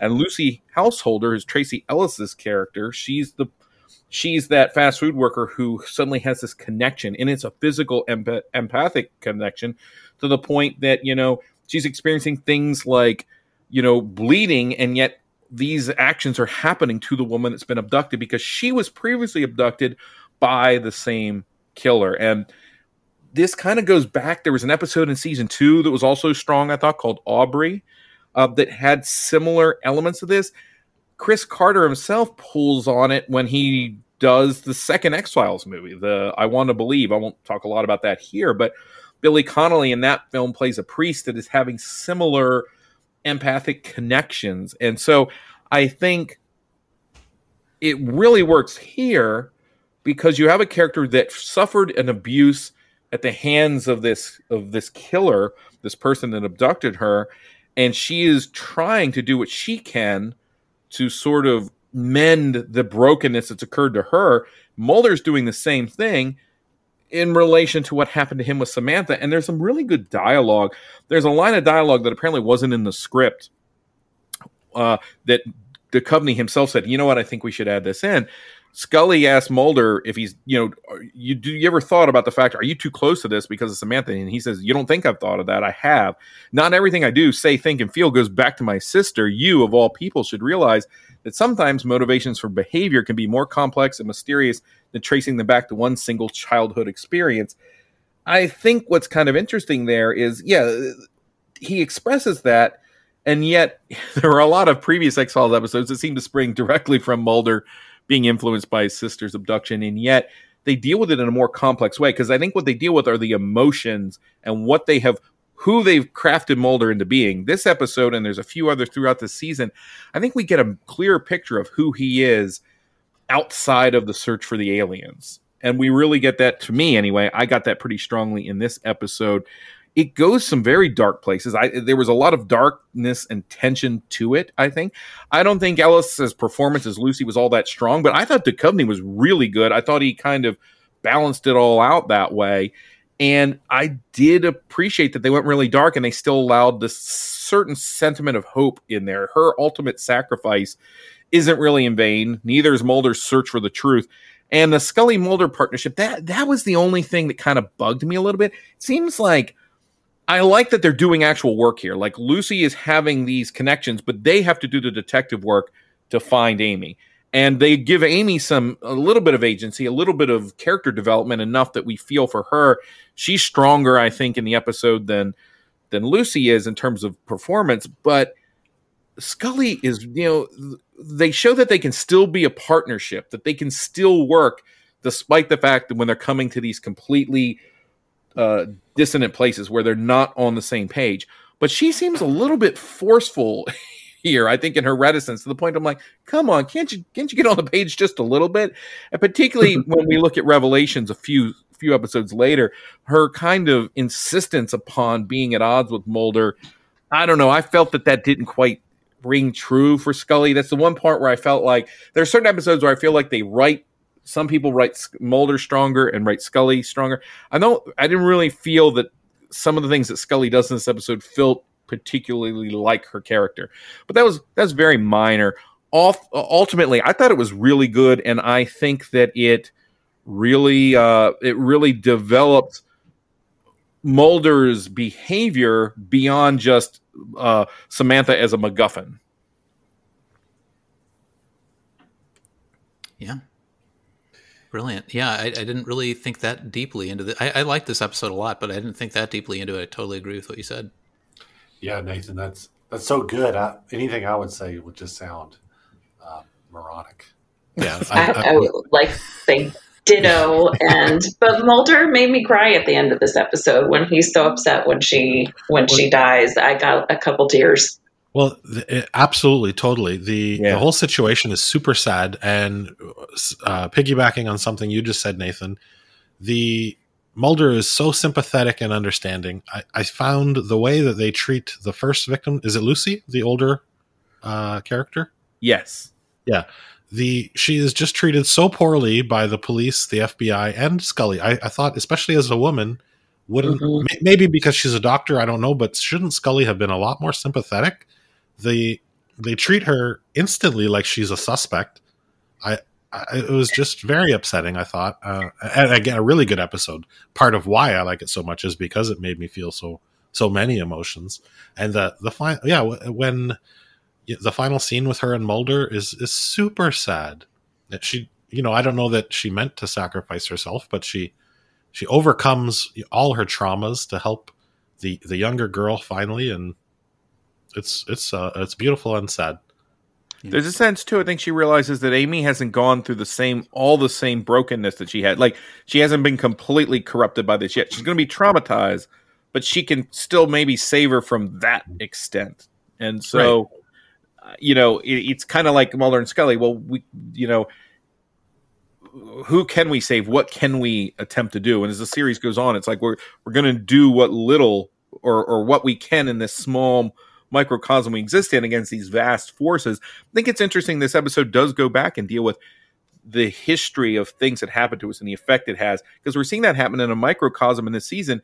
Look at the the historical wounds that have been caused by the choices that this cabal and this nation have made under the, you know, kind of in the shadows. That's being played out on a microcosm here. I also like that we finally have this unsympathetic villain.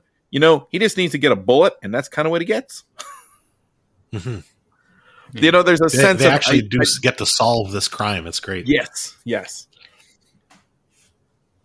Yeah, and I was just going to say, add on I, I, didn't remember this episode, but when I rewatched it, I actually liked it quite a bit.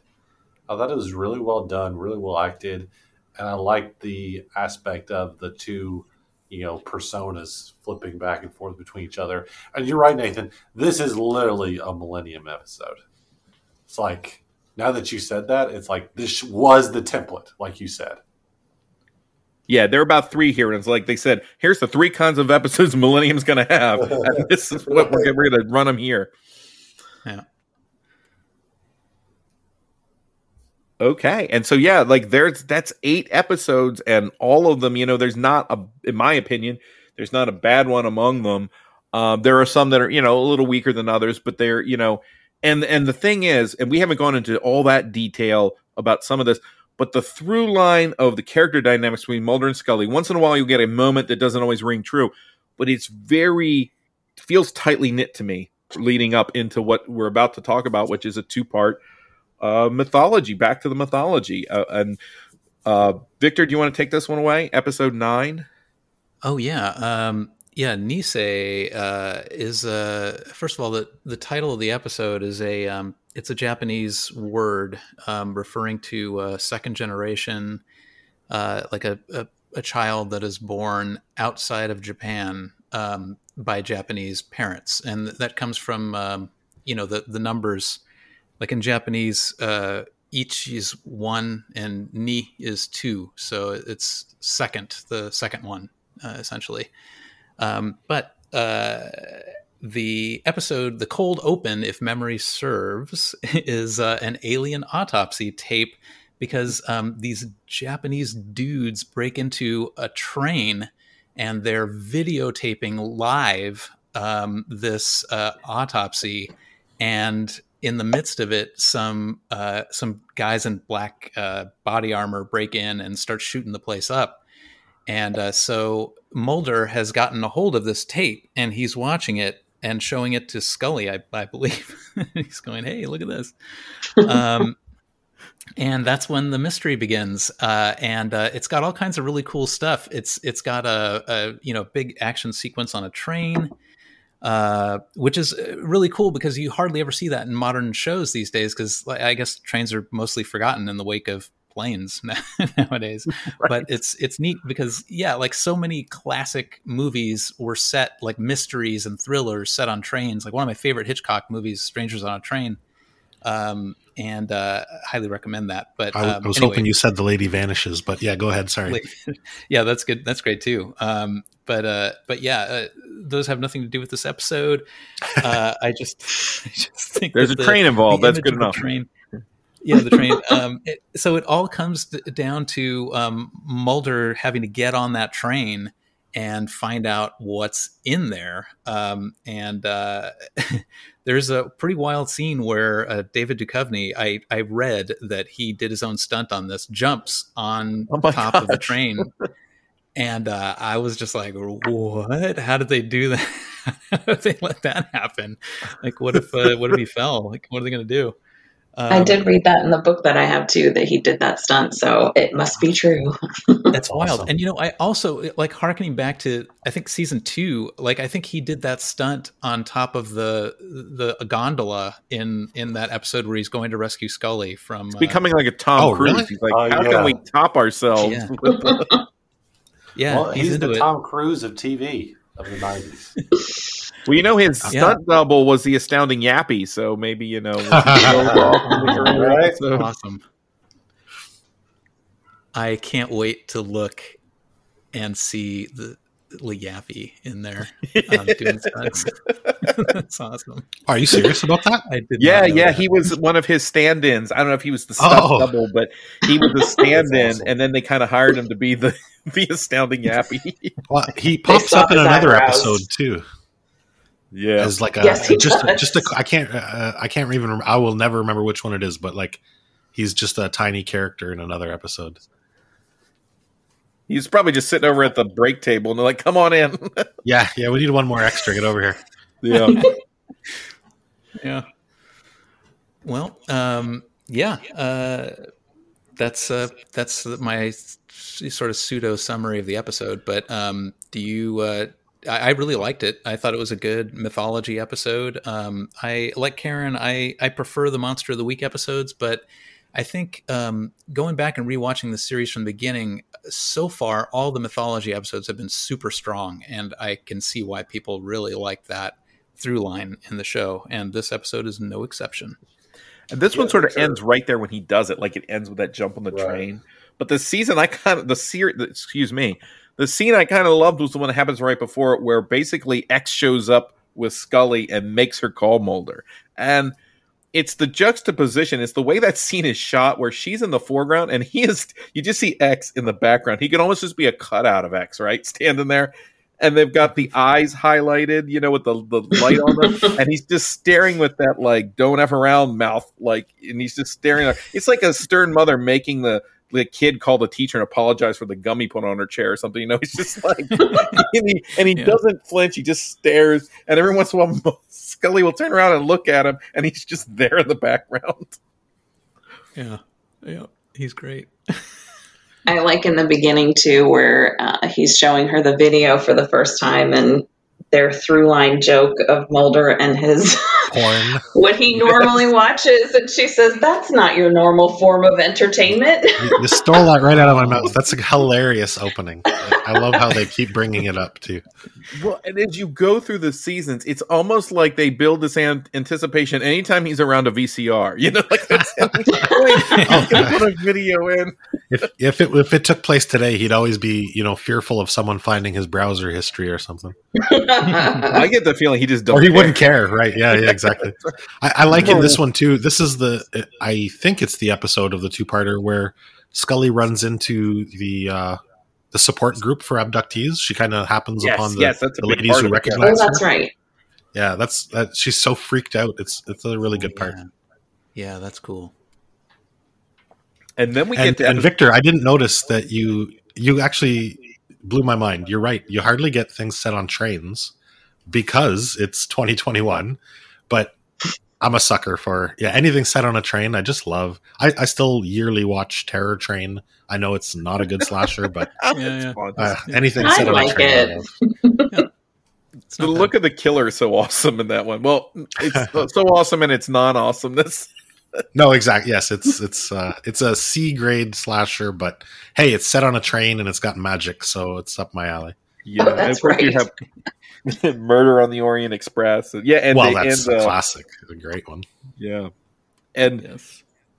and David Oh, yeah, I just Copperfield. wanted to say- Oh yeah, um, yeah. No, I, I just want to say, uh, yeah, Stephen McHattie is um, is the bad guy The on the hitman, train. looking Yes. lean and mean. In this, yes, the um, Elaine's therapist from Seinfeld. Yes, Seinfeld. Doctor Ra- Reston. Oh, Yeah, and absolutely fantastic. Pon- Pontypool is is the big one now, but if you haven't seen that, yeah, people recognize him from from Seinfeld. He's another great character actor. He's always well, been good. up here he's just an actor, but well, and we talked uh, in the last season when when Brian Thompson came on. Of course, I, re, you know, I think I uh, mentioned his entire filmography. But when he came on, we talked about the fact that he looked like Schwar- You know, he was clearly the Schwarzenegger Terminator. And now McHattie shows up, and if he's definitely the Robert Patrick Terminator, right? He's like the T one thousand kind of iteration And here. And he always kind of actually not in this episode or in the Seinfeld one, but generally he kind of you know, he's kind of a the long lost brother of, of Lance Henriksen. or Yes, something yes, like- yes. Yes. Particularly, yeah, like he not he not so much here, but as, as he gets a little older, he does. He's he's like the slightly gaunter sort of Lance Yeah. Henriksen. Yeah, deeply lined face. He's got a great face. Yeah, and he's got that as, as and as he gets older, he's got that he gets the more gravelly voice. He's he's just amazing in Pontypool. If you haven't seen that, he should have been He really Abraham. Lincoln Vampire Killer. I'm just saying. Oh yeah, Oh yeah. But the uh this second episode is uh, which is 731 and it starts right after he jumps on that train. And then that one's again we have rob bowman jump back in and suddenly it's like again it just looks a little bit more cinema i feel like this is the point when the work he does on this season i guess he gets nominated to direct the movie you know in about a year or so. And okay, uh, but that scene on the train, like the actual shot of when he's hanging on the train, like the way the way it kind of pivots and moves, like it has this feeling where we're, you know, it's not just here's the camera and there's the train. You know, there's a little bit more going on, and he's kind of perfected those like Spielberg flashlight beams too. I think more than any of the other like mm-hmm. directors. There's a point when they're at the leper colony and they're looking, you know, the, the lepers, the the ones that have remained are hidden underneath the floorboards, and Scully is with mm-hmm. them. And you have those flashlight beams look like they could like slice you right in half. You know, they're like Yeah. so angular, and they're coming out from every direction. And it's they've always had the flashlight beams that just seem more prominent in this episode. And it, it did this was almost a Hitchcock feel in some of the way they were trying to stage some of the suspense scenes, Victor, particularly once he's on the train and I really like that they start giving some of these like smaller, really small character parts that they could just have them walk on and off, like like the lab tech with Scully, who's like, he's great. He he comes up now and again. yeah, and he's Oh, yeah, always, yeah. you know, he basically says, "What a what a adult" or something, doesn't he? After whatever, his Yeah, yeah. He had was, the too. opportunity to flirt back. Scully touched his hand, and he uh, he has the cheese. I forget what it is, but yeah, he, he hates his comeback. He's like, oh, I feel so stupid. Yeah. Yeah, It's, it's like you Yeah, are also great. awesome or something something ridiculous. Okay. Yeah. but uh and then the, the other is the the conductor like the, it's there with Mulder and Mulder finds him it's like okay here's what I want you to do he's surprisingly resourceful I expected him to be dead within about 2 minutes And Mhm. who is that? Right. He looks so familiar. I didn't look him up because I thought someone would tell me anyways. But who is that? what else does he play? I That's don't not know. Quark, He's is it? No, he's in No, stuff though. no. I know what you're talking about, Dave. Okay. Like he's in a lot of stuff. Um, and the other thing I was going to say about this episode is that I love the just the setting where they get like isolated. Anytime Mulder gets like isolated away from everybody and he's in like some type of danger, I always like that for some reason. It's it's actually know- the, the the part two is is uh, the stronger of the. It, well, it's basically one episode, but but the second half is great, and I like how I think so too. Yeah. they, they uh, leave the the garrote mark on his neck for the whole episode. You know, he's Oh, yeah, yeah. he's, he's got That the battle good. scars. well it's like right as soon as McHattie fails at like decapitating him he's like hey I'm on your side Yeah, Right. but you never you can't trust that face. Yeah, They knew. Yeah, the face gives it away. You know he's a bad guy. Like that guy's never been cast as a good guy. No way. well Pontypool Yeah, well, Yeah. he's he's he's a shock Yeah. jock. Is that a good guy? I don't know. yeah that's that's a good point yeah He's he's the protagonist of that story, but you might not invite him over to your house for a beer. What? And I also like right. I, and of course, you've got to have the ending is is great from Yeah. the, from the second episode with X showing up and saving them and the clock ticking down. Like this one really feels like a movie block, like a movie in a way. Like it's not doesn't have the quiet production, but just the whole part one and two. This has always been one of my favorite mythology, like parts one and two. I think this is one I owned. I remember because it's just it's just so much fun. And going back to the first episode, I didn't get to say this. That do you all remember when like Fox would always show those alien autopsy shows? Yeah, yeah Yes. yes. with with Commander Riker. Yes, Yes, man, those were yeah, Jonathan Frakes Yeah. standing there trying to be straight faced and be like, "No, Yeah, what you're going to see is utter bullshit." He needs some And, and it's funny how it's a- give me a Fox doing it. Yes, Cut me a check, man. Those were the days. Those were the days. We well, even even just the uh, in the episode in the Clyde Bruckman episode, the the psychic hotline. I laughed at that and I commented on it. My wife was like, "What the f- what the f are you talking about? What's a psychic hotline?" Oh my She- gosh, it wife's ten years younger than me, place. right? So she totally missed the 900 craze. Remember But they had that's, you Dionne know, something Warwick kids- pimping them at one I point. Absolutely. was just going to Or- say that. Dionne or, um, Warwick. up here who was the the psychic i uh, not not charo but oh there was a a, a canadian hot I, I don't know if it was just canadian but she was like a oh madam something but the, the psychic hotline was huge oh i have been on mute i'm sorry when did i cut No, it no, you, we've been hearing you the whole time. You were here. You. No, yeah, oh you i just were looked at the screen and i okay anyways whatever edit that out but no, overall, a great two part episode. Yeah, I agree, and I I think too. I mean, we can mention like I I think it's interesting that they come back to this. We've got the potential; they look like aliens, and then we find that what's happening again is just more horrifying than the potential reality of aliens. You know, and oh we sorry go ahead. Oh, I, well, I was going to let you finish. Anyways, um, did the, did this also at, at the beginning of the first part of this? Did did they tie this into paperclip as well? It's the same scientists or a same group of scientists, except from the Japanese end that they kind of took after the Second World War, and then they let Yeah. him experiment here as well. Is that did I miss? Did I, sorry, did I hear that correctly? I don't know if they explicitly tied to paperclip, but that's the implication that yes, you've got the Japanese side of it now, and uh, he's brought over and sort of ushered in and allowed to do his thing. You know, it's it's kind of the same process. Yeah, that's cool. And so we'll do our other experiments over here. Yeah, it certainly should be. And I think the 731 is a reference to this uh, sort of shadowy, or not shadowy, but like a specialized group of uh, Japanese uh, in World War II, I think that, that did commit some war crimes. Okay. So it, it- you're probably right. But I didn't pick up on that during the episode. Um, the other notable thing here is we we talked about you know John Neville comes in earlier as well manicured man. We're getting these references to the other part of the cabal that sort of the cigarette smoking man you know as the answer to some of them, and then we get the first elder who kind of makes his appearance, and this guy sticks around for a while. He's always so weird to me because it's like he seems like a mob boss, but he talks kind of like Ben Stein. He's just so droll and flat in his delivery. He's like Agent Which- which Scully. one? I'm almost too tired to tell you what's about to happen. The kind of like heavy set guy who meets her there Okay. at the, Yep, uh, yep. and he's like, "This is going to be awful."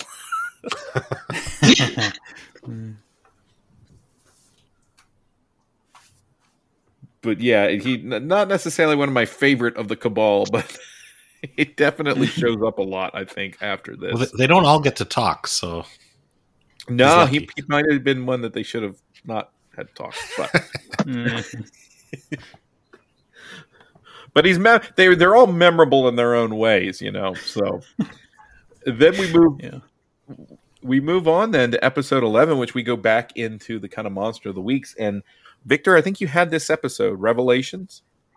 Yes, um, Revelations, uh, and I, I have read some some mediocre reviews about this episode, but I really loved it. I, I thought this was a rare instance, especially on network TV, where uh, in a genre show they tackle faith, uh, and it's important in the episode. It's not just a part of who Scully is; it's a part of the plot as well. Um, but uh, man, this has an all-star cast. Yes. The, uh, oh the cold open, yeah, the cold open is a reverend um, talking to a, a fairly full house, and uh, the reverend is played by R. Lee Ermey, the, you know Sergeant Hartman from Full Metal Jacket, absolutely. and uh, yeah, playing playing totally against type as a you know sort of open-hearted uh, reverend, uh, and in the crowd is you see the face of um, the character's name is Simon Gates, but he's played by Kenneth Welsh. Windom who- Earle. Yeah, Yeah. Windom Earle from Twin Peaks. Um, and I will always remember Agent Cooper's description of him, where he says his mind is like a diamond, sharp, cold, and brilliant. it's just awesome. Um, but uh, and that's just the beginning. I mean, the uh, well, I'll, I'll just uh, describe the cold open.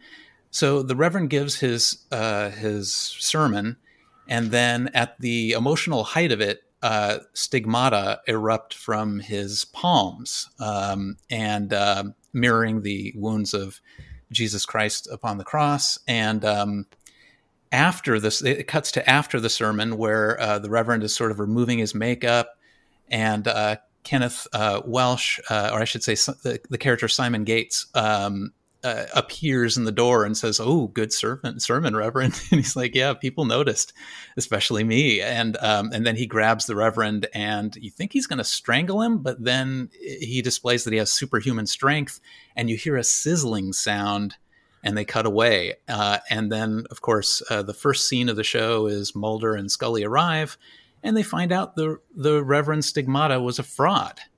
And uh, so at this point, you're thinking, is this serial killer targeting frauds because he's an ultra religious guy, or or what? But it turns out that this is another uh, like a blueprint for uh, what came later in Millennium. Um, where you have agents of good and agents of evil, and they are trying to get a certain agenda pushed or a certain person protected in this case, because eventually um, uh, Gates starts targeting this kid who has stigmata for real. And uh, it becomes obvious to Scully, who is a Catholic, um, that she has to help protect this kid and keep him out of the clutches of Gates, who has supernatural powers and is later revealed to be in the service of the devil.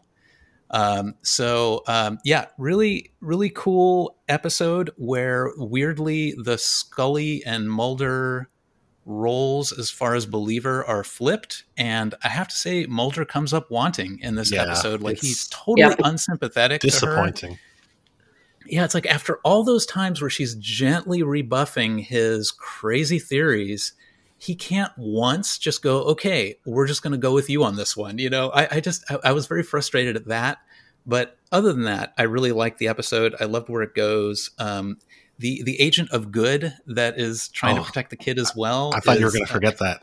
Yes, who is it? uh, yeah, Michael Berryman um, is uh, is in it. He's uh, you'll remember him as Pluto from The Hills Have Eyes. Uh, I, I the first time I saw The Hills Have Eyes was in a revival theater in Los Angeles, and he was there. Like Michael Berryman Oh, was awesome. there, and uh, you know he, he does look very unusual. He uh, like he has a condition that uh, you know uh, expels all the hair from his body. I think. Um, but uh, I was really into punk, like the punk scene at the time, and I thought he looked really cool. So I just introduced myself to him, and he's the nicest guy in He's the world. super like, Always sweet hear guy. that. Always he's hear just that. He, he- Yeah. yeah. he exudes kindness and he was really interested in everything i had to say you know i mean obviously he's approached by fans all the time so i, I was just shocked at how cool he was It, uh, it's neat how he's Uh, cast as the good guy, and uh, sorry, the the drill sergeant from uh, from Full Metal Jacket is cast as the priest. Like generally, they would be cast in the opposite roles. But Welsh the- is right on yeah. target. He's still yeah, just he's always the psycho. Yep, yep, yep. yeah no but welsh yeah welsh is um he's also uh he he's uh, a main character in this uh, tv show called lodge 49 that i highly recommend which Yes, is not that's good stuff. yeah it's not horror it, it's um it's kind of a, a comedy slash drama about a uh, you know a secret society and he's It's the funny. leader of the yeah Lodge forty nine. he's great in it Although Yeah. it sounds like it could Yeah. be a Twin Peaks spinoff, right? Title Yes. The black the Black Lodge Yes. forty nine. like, That's a good show. yeah it, it deals with mystical themes but it's done with a comedic twist um, Cool. Sounds good. uh, yeah. In any case, yeah, I really loved this episode. Um, it, it it has a great finale. I think uh, showdown in this uh, recycling bin, and I love the way they use uh, like signs and portents that um, that uh, Scully discovers and is trying to read meaning into them, and they end up being true. Like the there's there's a circular symbol that comes back, and, and it you know they sort of interpose it on the recycling uh, plant symbol as you know as in like that's the hint that that's where the showdown is going to happen. Uh, so there's a lot of really cool stuff in in this episode, and I thought they handled it well. What do you guys think? Oh, Yeah, I totally agree. It's it's a great one, and, and except for like you said, like Mulder's behavior. I mean, even if you, he's generally such a supportive character, and even if you don't believe what Scully is hunting this episode, yeah, she has gone along with you on every crazy, insane idea you've had, and tried to either support or help you. Uh, just I don't know, out of character, I think. It's but other than like- that, great episode. Yeah, it's weird that Mulder's like, you know, I believe in aliens and Godzilla and werewolves, But not Godzilla, but not God. But Right. God knows. Like, Scully, ghosts are okay, but not you? God. Yeah, Scully, what's wrong with you? How dare you think like that? But other than that, so that that's a little out of character, like you said. But I've always thought this episode's really good, really like good. Um, just kind of like thematically really interesting, but also I just love the feel of it. Like it's dark and it's shot really well and it's kind of scary. When I watched as a kid, I, I- this episode always scared me. Like I remembered this episode scaring me a lot. Yeah. Um, yeah, it's I, I, I guess it's just the gravitas that Welsh plays his character with. Um, that y- you just think he's going to get him. So, also, a, a question before we finish with this. So, Scully is correct, right? Like she, Yeah. her faith is Yeah. uh, proven right. And, uh, sorry, not Windom Earle, uh, Kenneth Walsh or Welsh, he is. Um, pos- like what what what do we think? Like there, there's no, you know, they don't solve the crime here, but but we have truth exposed, and Mulder still doesn't believe. Well, it's not fully don't know, proven that yeah. he's the you know that he's a demon. I think we come to that based on a couple of things. One being that Millennium does take place in the same universe because later on they come across Frank Black, and uh, in Millennium these characters are proven to be what they say that they are. Um, a couple of things I wanted to mention because you know there's Mulder's behavior, which I agree it's it's very harsh. It's kind of it seems that character. However, it, it- this has popped up a couple of times, and I, I think the problem is sort of how the inconsistency that they deal with it in general. Because uh, Beyond the Sea is probably one of the best that try to tackle the faith element, right? I think this one's really good too. But in those episodes, you always have the flip flop where Scully now becomes the kind of believer, and when it was handled in Beyond the Sea, Mulder's very skeptical there too, right? Like when it comes to some kind of there's certain things he seems to be skeptical to, and you're not sure why. In that one, you almost got the the idea that maybe some of the bitterness or his attitude is how often she rebuffs him, and even you go back to the Oubliette episode where she comes off kind of like, "Wow, that's a little harsh," and then she's willing to just kind of turn around and completely embrace and almost seek after this. I, you know, you get the feeling, well, is that it? Is he kind of put off by the fact that she was so readily run to this and it seems to defy her standards that she applies to him? However, I don't think that the show ever writes that nuanced enough to get that feeling. And so every time there's a religious episode, for a while I started to wonder if we weren't going to get some kind of backstory with Mulder. Well, he's had some kind of really bad religious experience. You know what I mean? Like there, it, it's just so Yeah, they never pronounced do. I, or is it do. like and in, in fact he flip-flops because like by i want to believe like mulder's the one sp- and in the later seasons mulder's the one spouting all the stuff about well scully what about this and what about god and you're like what happened did you guys did you you used to have a dreamland body switch and you never switched back what I, I don't I don't remember the later seasons what you're talking about, but I when you were talking, I kind of started wondering. Well, do they have in the writers' room in their Bible? Do they have? Uh, yeah Scully believes in God. Mulder doesn't. Stick to that. Write your story. It feels Like- like, that's supposed to be it because it these are happens character again beats. Stick to them. yeah Yeah. I, yeah, I agree. I, I, think that's just an inherent problem in having a writer's room instead of one writer. Yeah. Um, like I've seen a, a, big trend these days uh, to, for one showrunner to write every single script in a show, and that way everything's Yeah. consistent with every character, uh, and it can't be exaggerated. Like the elements can't be exaggerated by different writers, and and that's when the inconsistency sort of happens.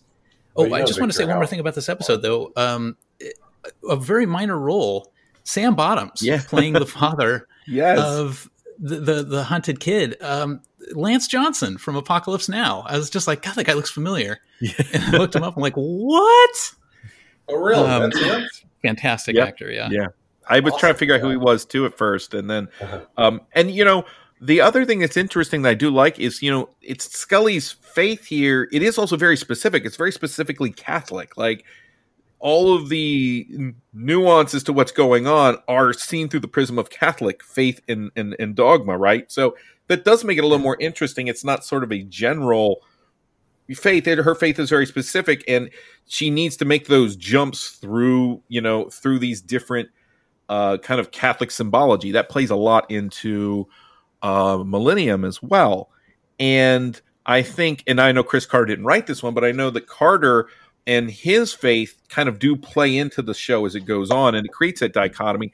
The one thing i i wonder when these episodes show up show up is like it seems like man they're screwed either way right like there's a vast alien conspiracy and there's a vast demonic conspiracy. Like how do we get these two forces to fight each other? Like at what Yeah, point do the are angels show up and help yeah. you fight the aliens? Or do the demons just decide that you can't in you know embark on their turf? Who's going to get the apocalypse first?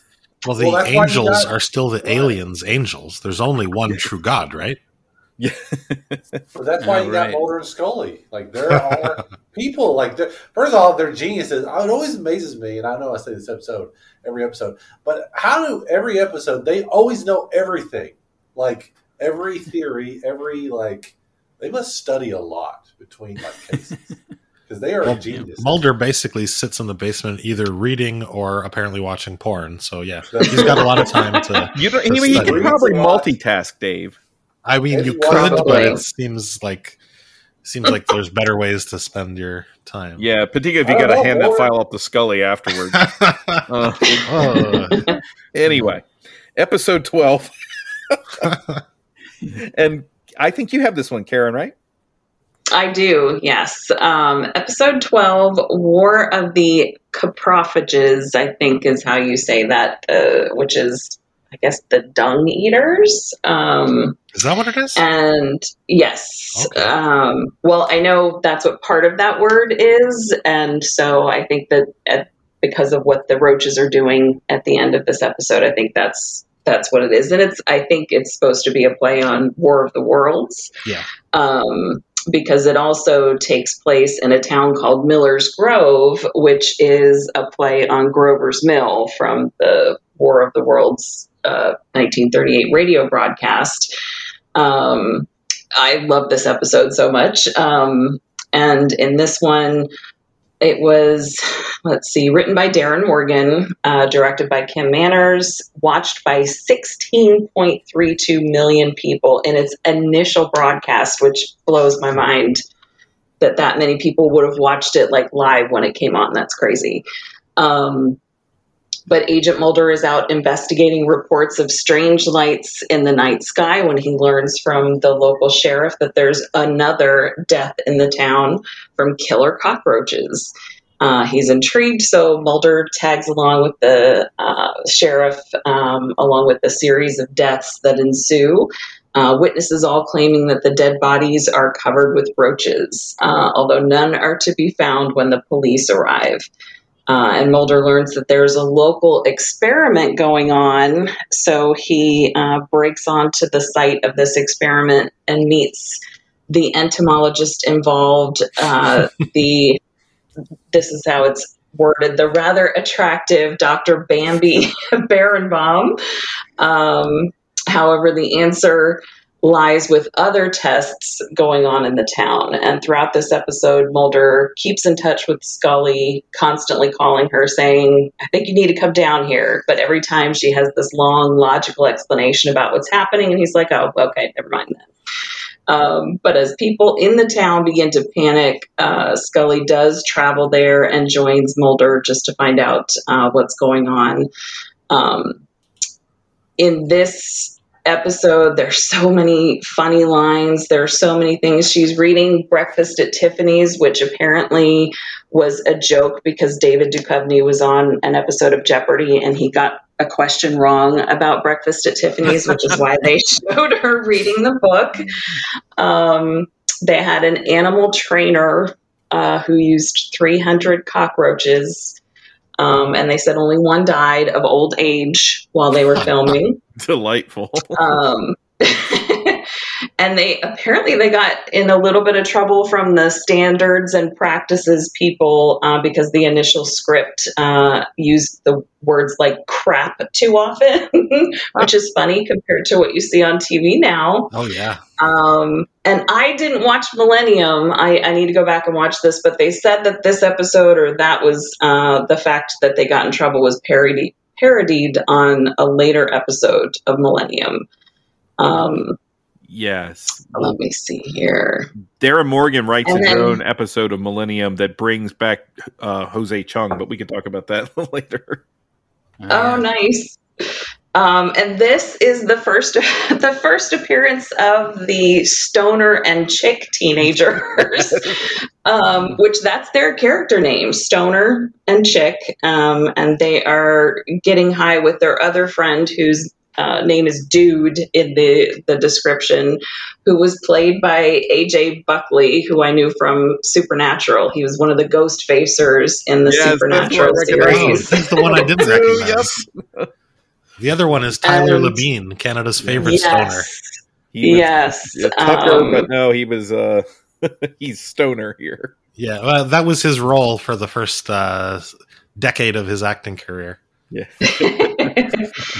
um, I thought when I watched this episode back then, uh, like those little robots always reminded me of um, that movie uh, Runaway that had Oh yeah, Tom Selleck was I think in that Gene movie. And- Simmons and Gene Simmons. Gene. Simmons, that's right, Gene Simmons. But these were definitely a kinder, gentler version of those robots. The robots in here, when they're talking about this is what we should be using to go into space instead of robots that are like people, the whole time I'm like, those are the Mars rovers. Curiosity and perseverance, that's what we did is we used um, these kind of insect-like robots to, to go to Mars. Yeah. That's a good point. but I love this episode. There's so many funny lines in it when he's showing Bambi the roach and asking if it's abnormal. She says, I'll say he's hung like a club-tailed dragonfly. Like there's just so many little comments like that in the whole thing. And I just I, I could watch this episode over and over again. There are long monologues that they do, and then the other person will say something funny. I just love this episode. It, it is very funny. I love the ending where Bambi kind of hooks up with the uh, the, the Stephen Hawking doctor because their, Yes. their their their brains are so sexy. Smart as sexy, that's David right. Duchovny is standing right there. I would sleep with him. Come on, man. I'm not uh, advocating or condoning or putting anybody down. I had to look up the the stoner scene. Like I've I've experimented. I went to college. I didn't know what they were doing. I had to look it up. If, Yeah. if, if you don't know, they're smoking cow dung. That's messed up, man. Like Yep. I I have never I've seen people crush up nutmeg, try to smoke banana peels, sniff glue out of a paper bag. I have never heard of anybody smoking shit. I have a, a my parents. My mom has a family farm. I have heard of that Oh, uh, activity. Yes, well, up here in Canada, lots of things are legal. You can just order. You don't have to smoke that. that's right. That's right. It seems right. Right, there's an element of desperation there that you're. Oh, sort of God, like, yeah. These are the same characters who are later seen licking toads and then huffing paint. So, Right. Oh yeah. but that they started right with the crap is, you know, I, I mean, wh- who even thought of that? Whatever. That's that's a different podcast. But I just had, I had to look that up. Right. That is what they're doing, and it is a real thing that some people do. Yeah. Crazy. Yes, which it works is. in perfectly with the coprophages. So there you go. Yes, it Except these are the dung smokers. So Yeah. It's a great Yeah. episode. I agree. It's one of my favorites from the season, probably. yeah, And I remember in the beginning when the first the uh, what's it- the exterminator is there and he starts having a heart attack or anaphylactic shock or whatever and the roaches start crawling through the ground that to me like that's the x-files sound like when you the music that they play as Oh, those bugs plucking. are crawling out oh that's so x-files to me when i hear that the the music this year again is great, but I I thought about that too in this episode. It's it's almost like I feel like I've seen it in other bug movies where you're just plucking the strings a bit. Is that what you're talking about? The little tick, tick, tick? Yes. Yes. Yeah. Oh, that mm-hmm. noise. And what was the sheriff doing when Mulder says, Oh, I was just, you know, scraping off some bugs or whatever, and he goes to grab his gun? Were they cockroaches? Like, was he going to shoot a Shoot cockroach? cockroaches. You have to be a, Oh, a really good shot to shoot a cockroach. Like, why are you grabbing your gun? Is this There's the that episode element where of that the entire town is right on a hair's trigger, right? Like when they all go nuts and the whoppers hit the ground. Oh, Panic.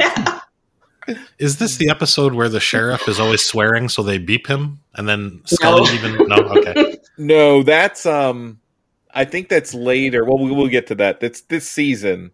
It Um, is- with this, it's- oh, it might be bleep Jose they Ch- it's in- one of yeah, the they put in funnier ones word. anyways. So he's like, "You, yeah, they like you bleep it." Yeah, he's Bleep saying and bleep, bleeper. blankety. Oh, right. I That's think it's Jose Morgan Chung. It must be because that that's a pretty funny one Yes. But it's just he again. It's a Darin Morgan written episode. Kim Manners directs it, and it's just so chock full of everything. Duchovny had said, you know, he they uh, you know everybody loved the Darin Morgan script. So he said the thing he liked is that he always felt like Darin Morgan was out to break the show when he would write an episode. like, and it's it's almost not like he breaks it, but it's like he kind of distills it to.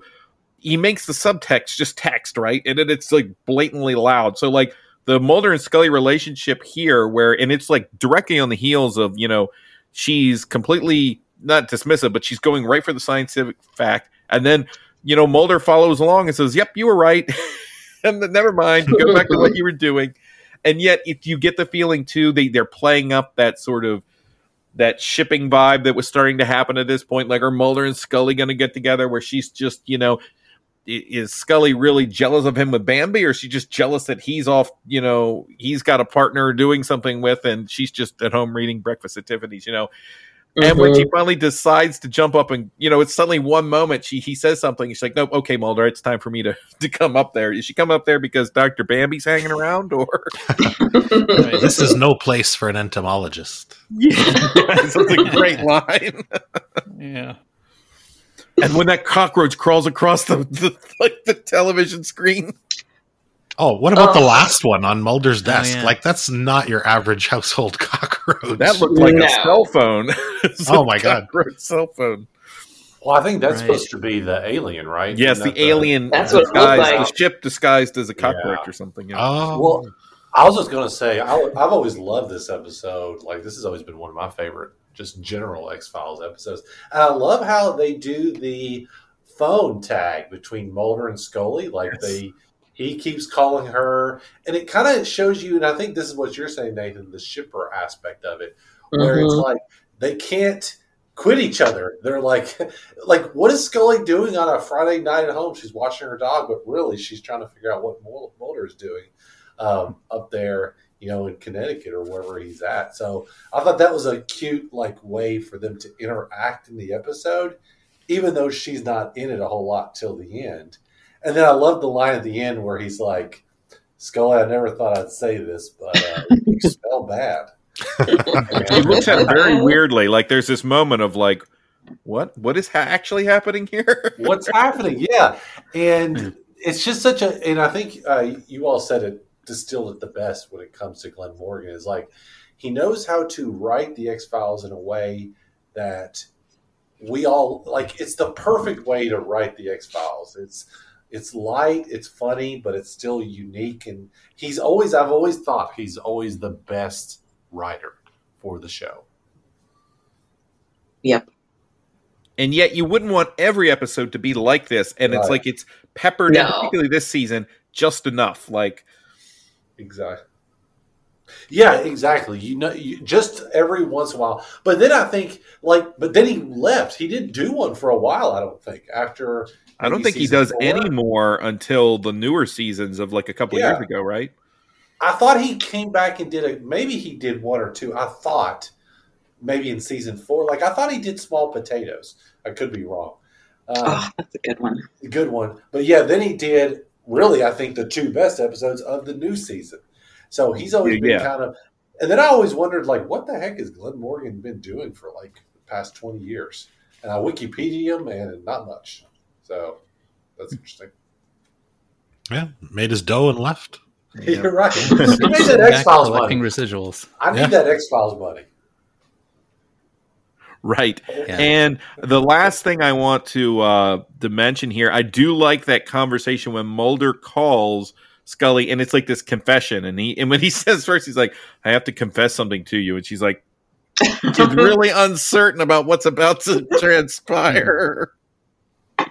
okay. yeah. And so um but but when he says, you know, he's like, "Well, I hate co- cockroaches," and she's like, "Oh, well, you know, you're afraid of them. I'm not afraid of them. They just, you know, I'm completely repulsed by their existence." and his whole speech is just so strange. Yeah. But yeah, Morgan went on a- after that one. I don't think he did any more X Files episodes until 2016, but he did do two Millennium episodes after this. Um, uh, and one of them was called jo- uh, Jose Chung's Doomsday Defense. So Mhm. there's that's out there. So now we That's a good move on to the next episode. So we're halfway through. We're two hours. We're tracking like tracking like normal. Um, Nice. episode 13 and i think you have this one uh uh well who has this one? I've got this one.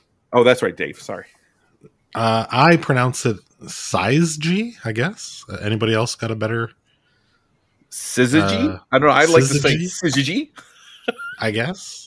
I have no idea Anyway, so it's the uh, SYZYGY episode. I picked it, and I'm going to uh, I'm going to go to the Google Doc for the synopsis.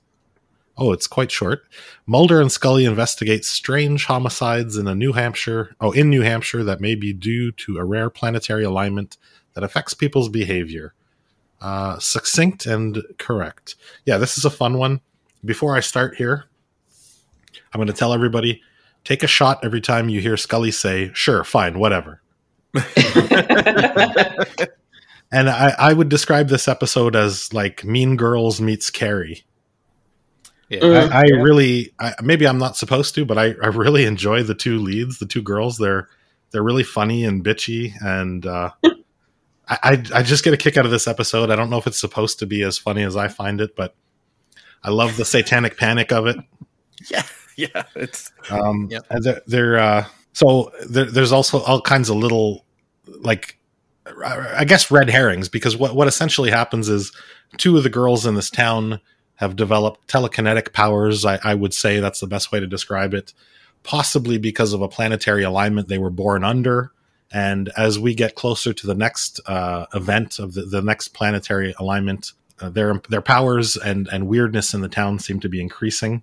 Uh, they also, uh, like I said, one of the the red herrings. You think it's a sat- satanic cult going on because the town apparently has history of this, but it doesn't really. Uh, the, the the the high school though does have like a very satanic logo. It's like a almost a, a like a sat- it is like a satanic symbol. It's it's the goat with the horns, and all the students are wearing it. Oh, also this one we mentioned young Jack Black earlier. This one has baby Ryan Reynolds in it.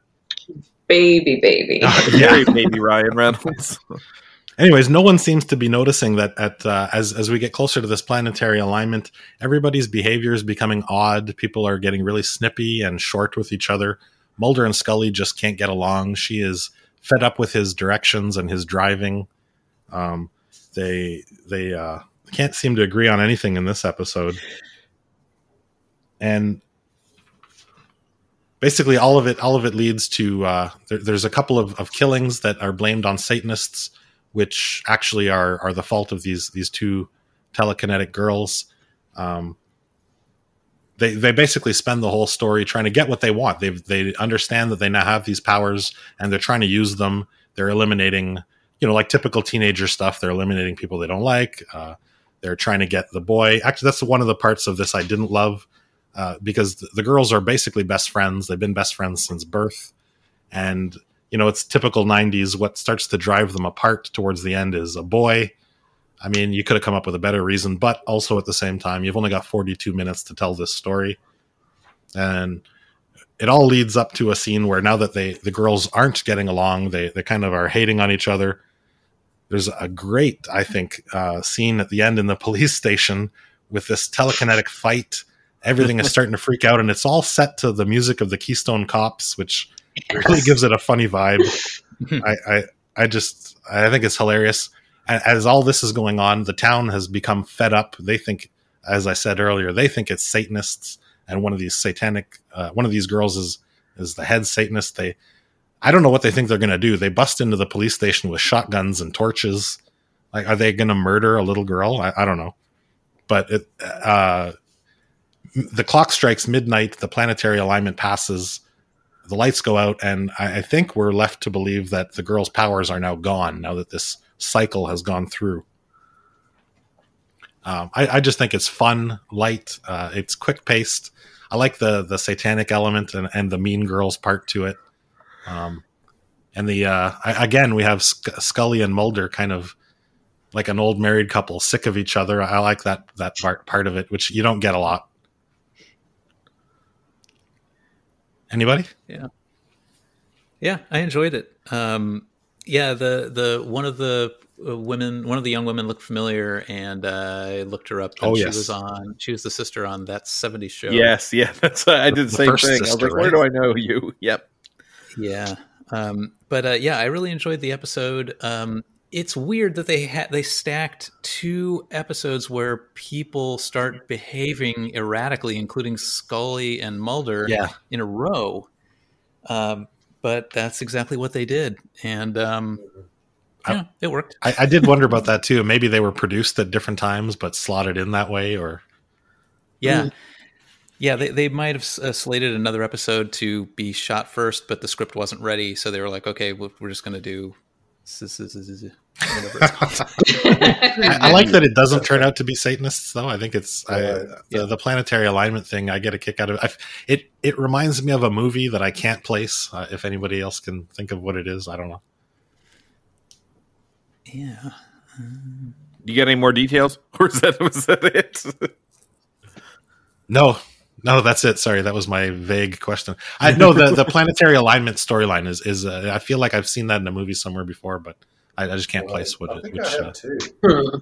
I'm not sure. for sure, yeah, we've you've definitely. Um, but I feel like it might just be another X Files episode that we. It's, it's also very possible. I've, I mean, I'm 46 now. I've consumed so much media. Yeah, I can't keep it all straight.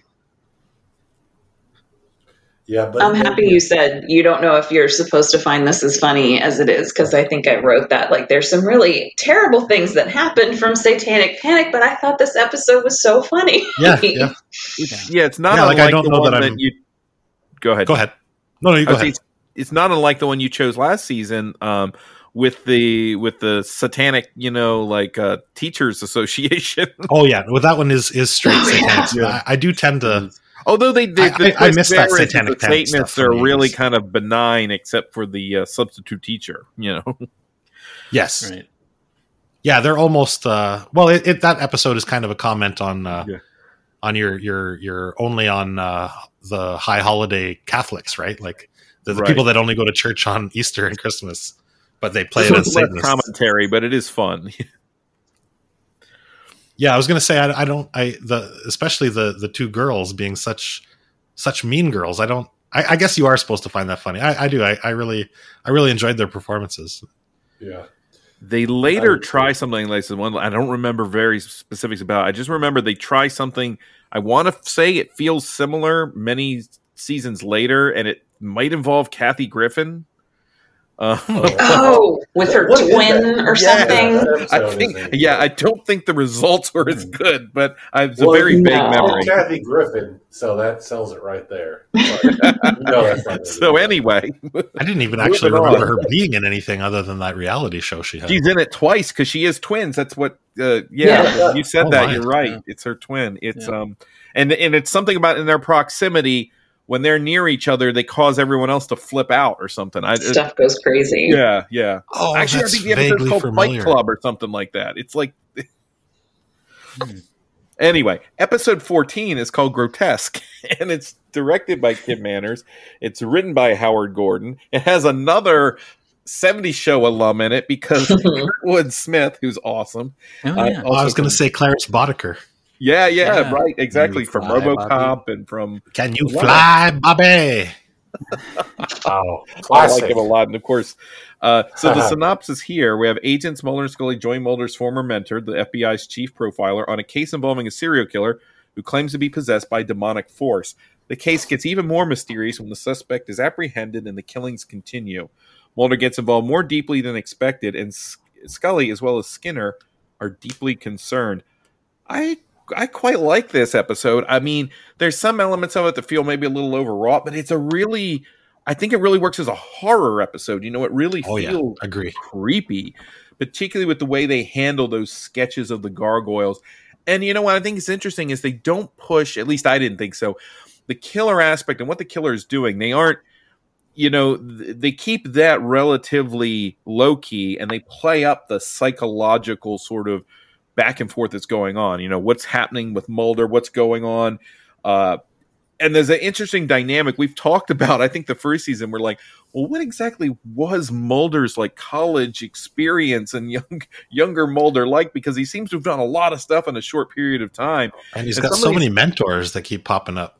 And some of these episodes start to contradict each other. I feel like some of the things they mentioned here were, oh, this is where he was stationed first, and it's like, how much was he doing at one time? you know, I know. like he must have had He's, he looks 25. He's only 35. but there's an interesting dynamic where you have we keep meeting people that knew him in his previous life when they kind of ridiculed him and the Kurt the relationship that Kurtwood Smith has to him is very interesting but here's a guy that's kind of tries to run him down and in and in Oh, university he's so condescending.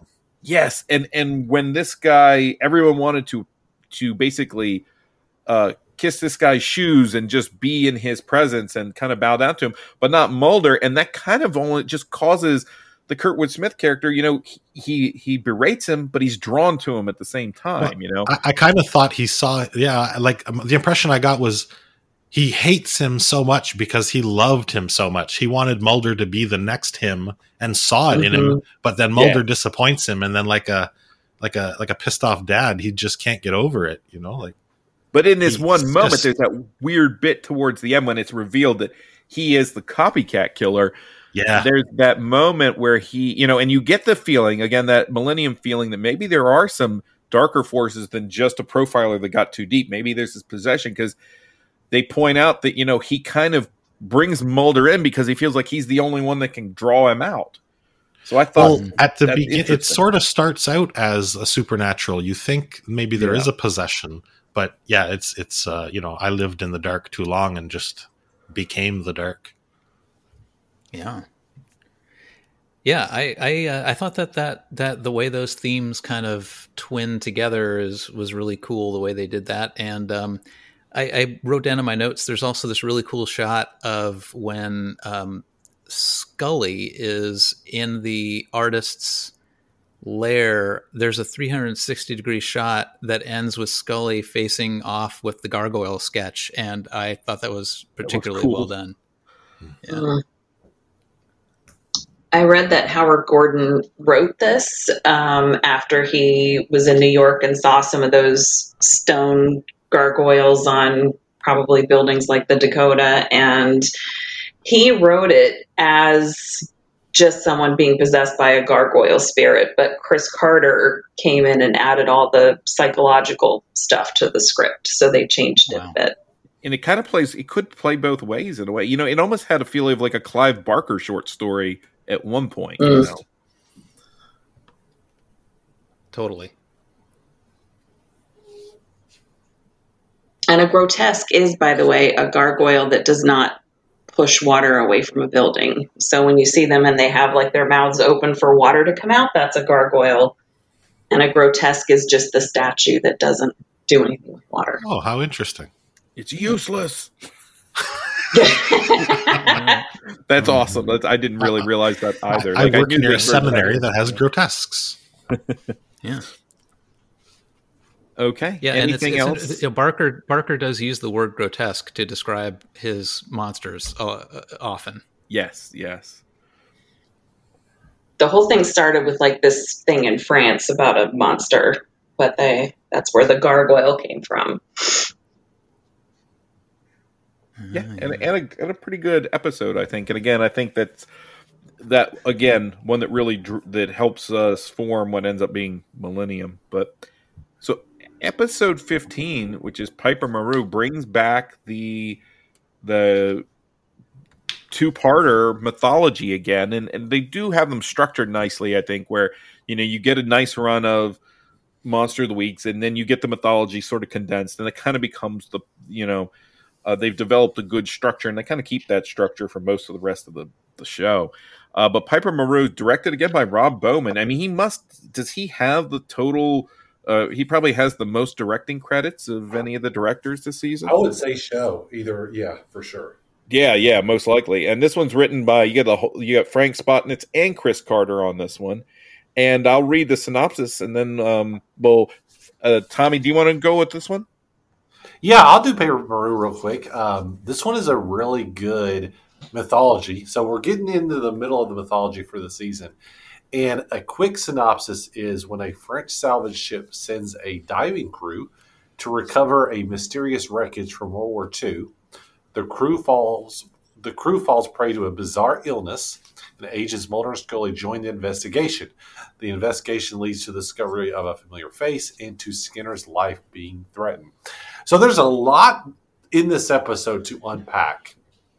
And the first thing is that this episode, I believe, you all correct me if I'm wrong, but this episode introduces the um, black oil, Yep. which Yes. came to be one of the great, I don't even, I don't know what to call it villains, but like one of the overarching mythology aspects of the show. And it, it became so famous, like it almost became what the X Files was known for the the black Mhm. oil over the eyes, right? hmm For sure. Yeah. And it- yeah, and when you first see it, you're like, that is so creepy. I love it. And so, a couple of things about the episode. So, P- Piper Maru was written to showcase two visual images that Chris Carter had wanted to include since the beginning of the show. The first was a deep sea diver uh, finding a still living pilot trapped in the wreckage of a World War II era fighter plane. And that's what you get in the beginning of the episode is that you see that and then you're like, whoa, what is happening? And that's what they they then come up and that's where they get the black oil from. It kind of, you know, comes up from that wreckage and then it starts to spread around. And then the second thing that he wanted to include was a black and white flashback taking place in a submarine. Uh, but I got to say, Chris Carter, I don't know if that was a good idea because I don't know how well that flashback uh, aged. Like, I don't know what you all think, but that whole flashback in the submarine, like, didn't hold up. It's pretty cheesy. Yeah, it's pretty cheesy. The black and white's just not very good, but overall, it still works. Now, like I said, there's a lot that happens in this episode. Uh, Mulder somehow winds up in Hong Kong. Was it just me, or does he go there really fast? I'm like, wait a minute, he's in Hong Kong now. uh, though I did love the scene where he's in that hotel room and the like, the red is flashing through. That's a really good scene. Yeah. And then uh, I'd be remiss if I didn't say that uh, did Sculler, I mean um, Skinner gets shot. Like, Yep. All right, Oh yeah. who knew? Like, you all knew something was up when he's at that. First of all, there's nobody at that diner. I don't know how they stayed in business. And he- then he walks up, and the guy is like just sitting there, and he just turns around and shoots him in the stomach. Like, that is, is he going to finish him out? Didn't they threaten him first? Is that when he's defending the waitress or the Yeah. Yeah, yeah, yeah. Hostess? he, they did threaten him first. You're right, Dave. A couple like scenes earlier, they're like, "Watch out!" He's like, "You know, I'll do what I want." Yeah, Don't yeah. but then, right, he's at the diner and that guy. But I'm just trying to figure out like what type of assassin is this guy? Because he he just shoots him in the stomach. And he leaves. He's obviously In- not dead. Right in the middle of a diner. Like, wow, awesome. Right in the middle of a diner. He probably thought the super clean floor would finish him off once he got once it all infected his wound. Yes, yeah, I don't, I didn't understand that, but that was actually quite shocking. I totally forgot that happened. I was like, man, a lot of our main characters uh, continue getting shot in the show. I was gonna say you didn't, having- you weren't counting your episodes properly, Tommy. It was probably the right number of episodes since the last time we saw a major character get shot. I know, like th- they're always getting shot. I'm like shot, or it's like that's a high body count with these uh, uh, with the gunshots. But the last thing I'll say is that the ending is fantastic because Krychek shows up. Of course, Mm. Krychek is selling some black market encryption with, of course, all the government secrets in the world, U.S. data. There's always something like that going on, and of course, Mulder's always trying to find it. But then Krychek goes in the bathroom, and then the woman who now has the black oil steps beside him in the stall, and of course, infects him. And he walks out. He's like, "I'm, I'm like a brand new man." Fantastic cliffhanger. I always love that one. So I don't know I was all over the place with that episode because there's so much going on. So what did you all think of it? I, I liked it a lot as well, but I, I want to say first off, we all know this is filmed in Canada. Yeah, I have the Canadian podcast. Uh, the opening scene with the French ship, guys, we filmed this in Canada. You couldn't find six guys who speak French. I know you. I know you guys are in the states. Maybe you don't get it. Like none of the one of those actors can speak French. The other are just babbling gibberish. Like this entire it's opening embarrassing. scene, except for that shot that Tommy's talking about that Carter wanted to include. The opening scene, that first shot of the ship, is that CGI? What am I looking at? It looks like a screensaver. It's horrible. I don't know what Oh, it I. I don't remember that, but I, as soon as they open their mouths, I'm like, oh come on. Yeah, the, the whole Like- thing just feels like we didn't have an opening, and or they lost it, and they're like, "We got to film it in my kid's backyard right now." It's pretty bad. Yeah, I'm, I, I was thinking the same thing, Nathan. I'm like, where? Like, we know it's Well, the- mid '90s and TV doesn't have huge Well, they, budgets. they're maybe saving the budget for the end because I thought about Yes. the budget when when they do find the guy in the airplane. You literally you only see part of the window of you. You couldn't even tell it was an airplane. yeah, yeah, that's true. Mhm. And then when the uh, the woman, the French woman with the um, who has the black oil, she turns into like a, a I don't know what a light, just bright light. I didn't know what was happening there either at that point. Honestly, I don't even know what the black oil is anymore at this point. I'll just be completely Well, honest. I don't know what it is yet, but I assume we're going to find out. Well, maybe I'll yeah. Not really sentient. At least it doesn't seem to be. And again, at this point, and then it can also be all purpose. It kind of like takes a lot of different like turns, and you're not really ever sure what it is. And I'm not sure that Chris Carter's sure what it is, but you know, they keep bringing it back in. And the stuff that I liked here, though, was a lot of like seeing Mulder and Scully kind of. Uh, again, you you kind of send them off in different directions, and the both of them are basically trying at, at one level, at least initially, are trying to pursue justice for their slain family members. But then they come up against this thing where it's like, in the face of justice, we might have to put that aside if we really want after this ultimate pursuit of the truth or this ultimate uncovering of this great conspiracy, you know? So they kind of both have to do that at points. And I like there's that exchange when she when Scully's just kind of fed up and she comes back and Mulder's there going through this crap and then she's like he's like well that's why they keep me in the basement. And he's like well you, she says you're in the basement because they're afraid of you of your relentlessness and because they know that they could drop you in the middle of the desert and tell you the truth is out there and you'd ask them for a shovel. And he says, "Is that what you think?" I mean, she goes, "Well, maybe not a shovel, maybe a backhoe." so I like this episode, and I think both of these episodes more for like again, it's watching them evolve through the fact that they end up always back where they begin. you know, every time they catch something, it kind of slips through their hands, and so which kind of leads us into Apocrypha, which is this episode 16, which is directed by Kim Manners. And again, uh, Frank Spotnitz and Chris Carter are writing it. And now you've got, you know, Skinner is shot and Mulder's continuing trying to investigate what's going on with uh, the oil and with Krychek and with the wreckage at the sea.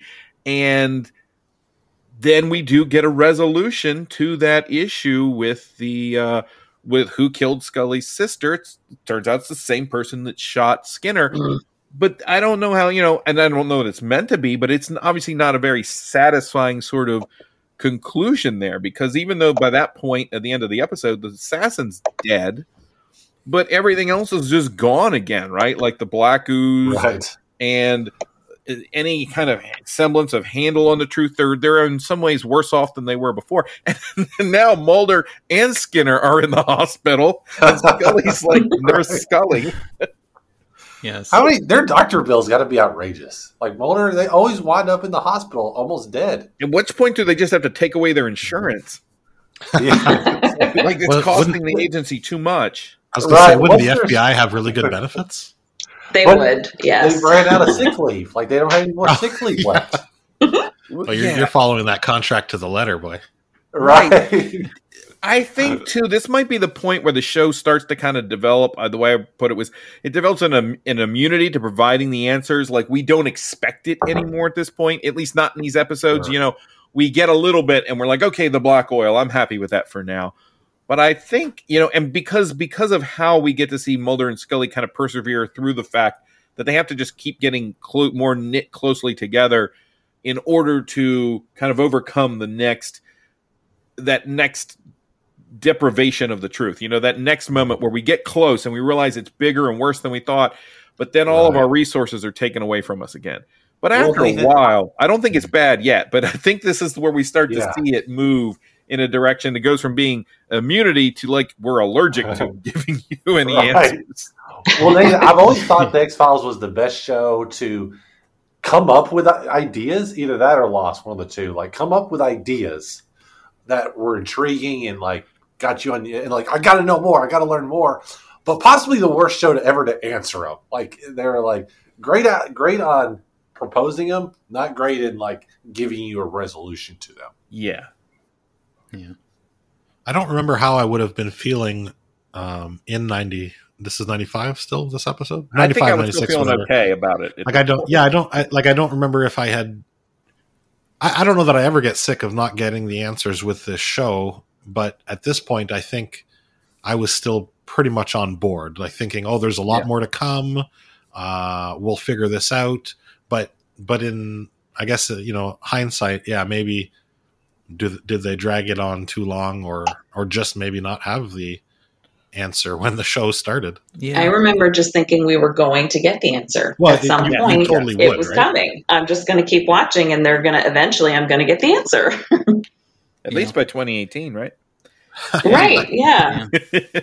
Uh, just yeah, one thing I wanted to mention was I think in the first episode of this two-parter, uh, Piper Maru, um, at least Scully gets to sort of confront her father's life in interviewing the the old Navy guys because he was. yes.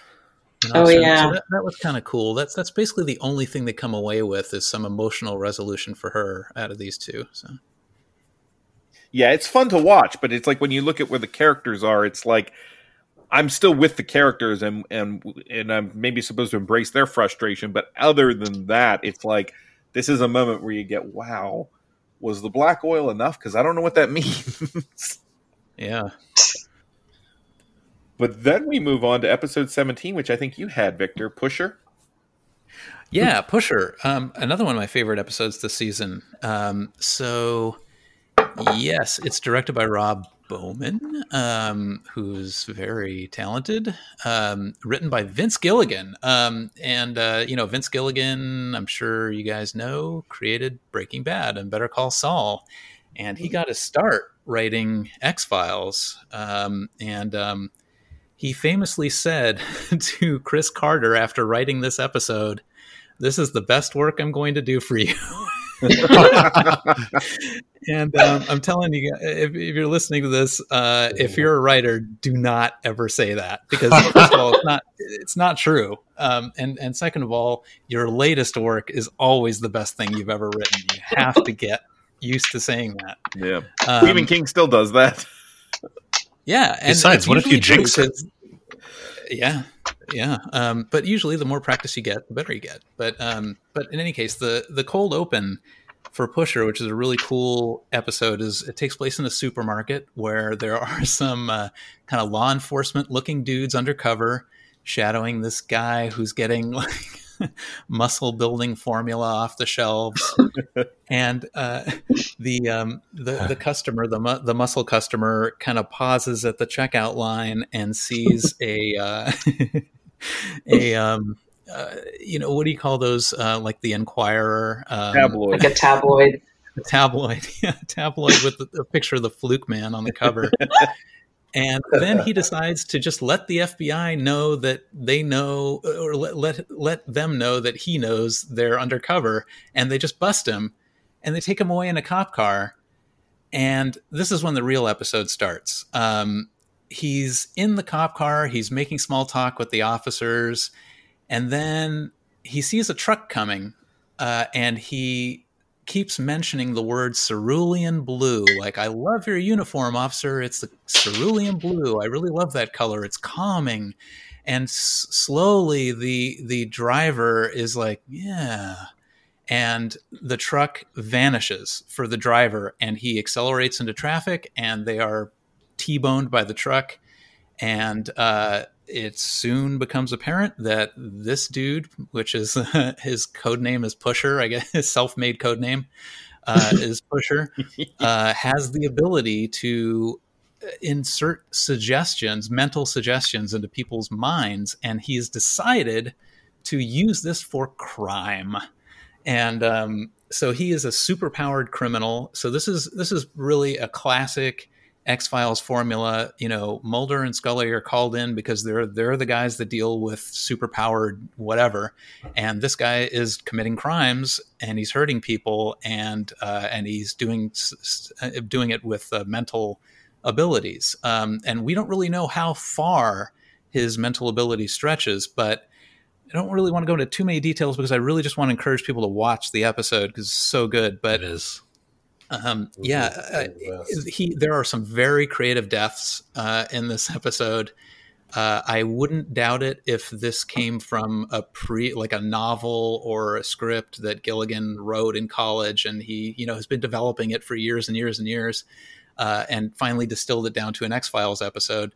Um, but um, the really cool moment in Pusher that I, I do want to mention is that the, the the character, the Pusher character, has an inoperable brain tumor, and that's what's giving him um, the psychic abilities. But he has decided not to operate because it's giving him such a high to have this power over, uh, you know, his formerly mediocre life that he keeps going. This sounds a lot like Breaking Bad to me. Right. Uh, right? It's I, I mean he, he has the power to lie just like mr white does. Um, and he's basically a normal guy you know an unassuming guy that you know people don't don't think has any sort of power whatsoever. Uh, and he uses his power for personal gain or for personal thrills. Uh, and uh, it soon becomes a really nasty cat and mouse game between uh, Pusher and Mulder uh, because uh, Mulder obviously figures out what he's doing, and that's just stage one. So, highly recommend people watch this. It what do you guys think? It, it is so good. I when I, I mentioned I think it's in 2Shy that the the villain didn't really do it for me. Well, in this one, the Mhm. pusher, oh man, he's like, I he, he's like the best wrestling villain. You love to hate this guy. He is just a, uh, you know, a pompous sicko, and he's he's he's deliciously wicked. I, I he's so hateful uh, or easy to hate. You know what I mean? He's the And he- season I- four MVP villain, Oh, I think. oh, absolutely, sure. and and uh, it is it is creepy and and well made. He kind of reminds me. I don't know who came first, but you guys know they used him in Jessica Jones, the Purple Man from Marvel. He, he has a similar yeah. Oh, yeah. ability. Yeah, Great comparison. Yeah, but uh, oh, it's such a good one. I, I I don't have much more to add. You, you said it, it. It's it's uh, you, you got to check this. Let's not spoil it. This is a good one to check out. For sure. Yeah, if you haven't watched this one, you've got to see it. The only thing I'll add is that, you know, I, it's great to see Vince Gilligan jump on the X Files team because, you know, he I think he does some of the best episodes as he continues on. So is this his first? Is that what you said? Yep. I think that's Okay. what Victor said, possibly, or Nathan maybe. Um, yeah. He he may have contributed to other episodes, but he's not credited until this one. Okay. This is the one where it's like his name is solely on as the writer. Wow, he I mean Vince Gilligan is just a genius to be able to come up with that episode so young and yeah. to think that I mean he's still a young guy. I mean when you see him, he's not even old now. And he's doing this type of stuff and then he of course goes on to the Breaking Bad and Better Call Saul. But it just shows you the type of deep bench that the X Files did. Even when a guy like Glen Morgan who left, they still could bring in Vince Gilligan, one of the all time great showrunners, to, to, to contribute to the show. Yeah, I think this might be the the case of almost like critical mass with the show. Like Mm-hmm. it, it has become so popular and such a unique genre show that I, I think people were just dying to work on it. And Mhm. I bet you Gilligan was one of those people. Yeah, I think you're right. I mean, because this, I you could probably put on like the writers, producers of the X Files to any show ever made. Like what they've done afterwards is is amazing. Even like the directors, like David Nutter, who's gone on to be one of the big time TV directors now. Like it's just truly kind of amazing what they Rob did. Bowman makes Reign of Fire. I mean, Yeah, classic Oscar winner. Pretty sure one Best Picture. Should have. That one. it won Best Picture at the Tommy Oscars. It won my all right. It won Best Picture at my Oscars. I like the movie, so I'm not ragging on it. I do too. It's a fun movie. Um, I don't think it's giving too much away to say that he, the pusher, does something with um, Skinner's assistant. That I really loved that whole scene. Oh yeah, right. Yes, um, and yeah, I also wanted to mention that um, you know you blink and you miss it, but Dave Grohl is in this episode. Oh, I guess yes. friend. Um, and the the tie-in with uh, early in this in our episode uh, is that you know of course he leads the the Foo Fighters the band. What what part of the episode is he in? Uh, when uh, when Pusher enters the FBI building and he's standing in line to be checked in, um, Grohl is standing behind him. Wow, how Yeah, odd. I had to really look for it. I only knew because I read about it that he he he loved the X Files and wanted, wanted to be on there. Oh, Yeah. cool. and they Hey, that's how uh, Whoopi Goldberg really got on cool. TNG. So that's true. That's yeah. right. That's awesome. Um, now Grohl fortunately doesn't go on to become a reoccurring guest, but, but No. he does. Oh, con- awesome. but the Foo Fighters do ha- do have a cool song on the uh, "Fight the Future" soundtrack in 90, uh, 98. Yeah. So there is that. Well, yeah, I mean, such strong, great talent, great episodes, and then there's episode 18. oh, you feel that way too. Mhm. Episode 18. Right. I'm not it, it sure couldn't go on you like say this forever. but my kids said it as Texas Bitchos. So T- t- oh, okay. my kids really want like they've been pestering me all summer for cat a cat they want a cat and somehow when Oh, we got back from vacation they managed to they went with their mom to check out a uh, the two cats uh, to rescue they were going to get adopted and they, yeah it, now we're suddenly it went from one cat to two cats and That's always how it happens. they come back and they tell me, and it like, took me a while to agree to one cat. Now we have two cats, which is all cool. I'm cool with it. But they sit there, and my daughter says, "Well, are there any killer cat episodes?" And I was like, "Well, you know, the good news is yes. The bad news is yes." and You're so not they getting lucky with at the end she entertainment. says, yeah, well, Dad, could we call one of these Texas bitchos? And I was like, I don't think that's how it's called. That Why not Mulder and thing- Scully? Yeah, oh, that's cute. that's the best thing to come out of this mm-hmm. episode, I think. I don't have a lot, except I guess I can read the synopsis. A series of deaths occur immediately after an ancient artifact is brought to Boston from an excavation site in Ecuador. According to Scully, the deaths appear to be the result of political terrorism, but Mulder suspects something more improbable, like stuffed cats. But Mm-hmm. I love these. I love episodes set inside a museum or stories set inside a museum, particularly like a natural history museum. And this comes out March 8th, 1996. That summer of 96, the, the movie version of The Relic was supposed to come out. And I had already read the book. So this episode should have, you know, it should have been like a home run. I like a lot of the initial stuff, but then it just isn't. Yeah, they can't all be winners. I read that the whole crew had T-shirts made that said um, "Texas Bitchos Survivor" because apparently the whole production was plagued with all kinds of problems. So I don't think it was just the end result that had problems. It was one of the problems that it was super cold? Like I never seen breath in Ecuador before. It's crazy. right? right. Any other thoughts on this one? Yep. Uh, yeah. Avoid. Yeah. It's a- Well, it's if you're- the if you're a only one I think completionist, I can watch it all, legitimately but- say is bad this Yeah. season. skip. Yeah, Yeah. skip. It was a good idea. I think it did start out as a good idea. I will say this: if you got to be bad, you might as well be this bad. you know what I mean? Like there is a certain sort of like, oh my gosh, you guys remember the Killer Cats? Oh, anyway, moving on to episode nineteen, which is. Hell Money, directed by Tucker Gates, written by Jeffrey Vlaming. It's a a string of mysterious deaths of recent Chinese immigrants brings agents Mulder and Scully to San Francisco's Chinatown.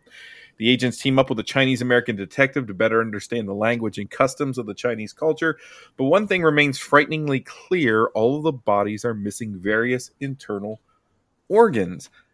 This is another one I don't have a lot to say about, except, you know, James Hong, awesome as always. Uh, I mean, you got you got to uh, shout out Lo Pan, but the and forgive me if I'm remembering this incorrectly, but there are no supernatural elements to this episode, like none. I'm trying to remember the three guys with the masks. If there was anything supernatural there, I, I didn't hate the episode. Yeah, I, I don't Um, have any and- real deep negativity. It just to me, it's kind of a.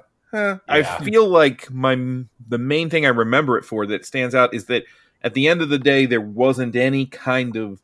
Re- You know, there there were some suppositions going through it, but I think at the end you realize it is sort of just organ harvesting. There's nothing Mhm. supernatural going on, which is I think I don't I want to say maybe a first, but most of the X Files has at least at least a sort of like there's the question of was it supernatural or not, or the villain may not be supernatural, but the means to which they find the villain is supernatural, like an Right. oubliette. But this seems to be pretty Mhm. much could be, you know, if you made it a little less shadowy, it could be an episode of a cop show or something, you know. Yeah. NCIS. Yeah. Yeah. Criminal Minds. There was a movie that I watched a long time ago that had Hell Money in it called, I think it was called Seventh Moon Yes, that's a good movie. I like it anyway. Ghost Month. That's what this reminded me of when I watched it again this time. Is it reminded me of Seventh Moon a little bit with all that fake money that they were Putting it doing is um, to give to the ghosts or whatever. And BD Wong was in this, who I love from from Law and Order SVU. Only he looks like he's about twelve years old. Yes. and and real talk crossover shout out, Tommy, right? You uh the director of Seventh Moon is uh Eduardo Sanchez. Oh, yeah, you're right. I didn't know that until you just said that. So people can go back and check out that interview, which, by the way, he is an awesome guy. He Really is. cool, he's really, really, he's a good guy. Yeah, just a good guy. Really fun interview. We, we'd love to have him on. Episode 20 then is wa- was a welcome Mm. was a very welcome episode after the previous two. Uh, which is Jose Chung's from Outer Space. Again, directed by Rob Bowman and written by Darin Morgan, the last one that Morgan writes until 2016 or whenever the show comes back, 2017.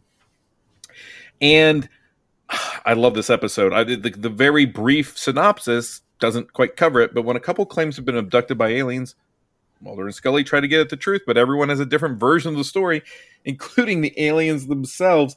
And this cold open where you have this couple kind of driving along, and you know he's he's talking about how he just he's so sure that you know they're meant for each other, and she's like, "Slow down, it's the first date."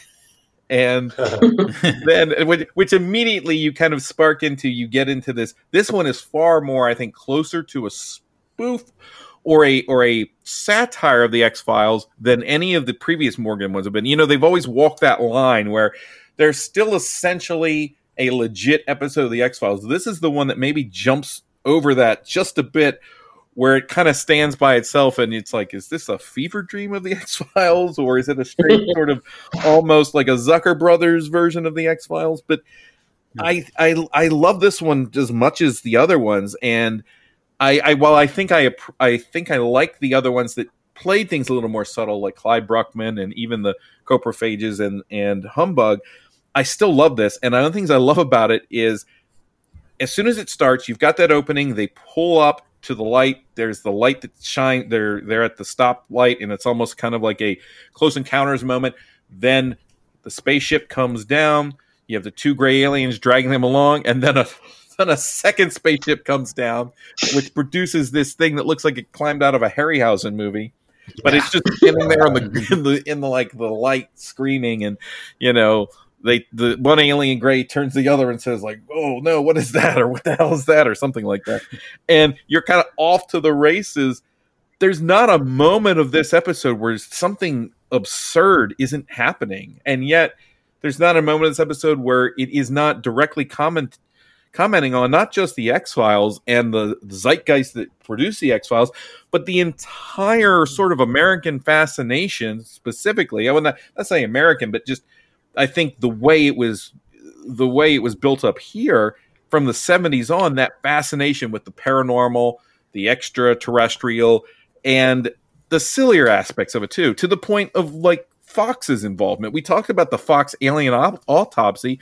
There's a sequence in this episode that that blatantly makes fun of that, and then has Mulder saying, "I found a zipper," right. or Scully, "We've got a zipper."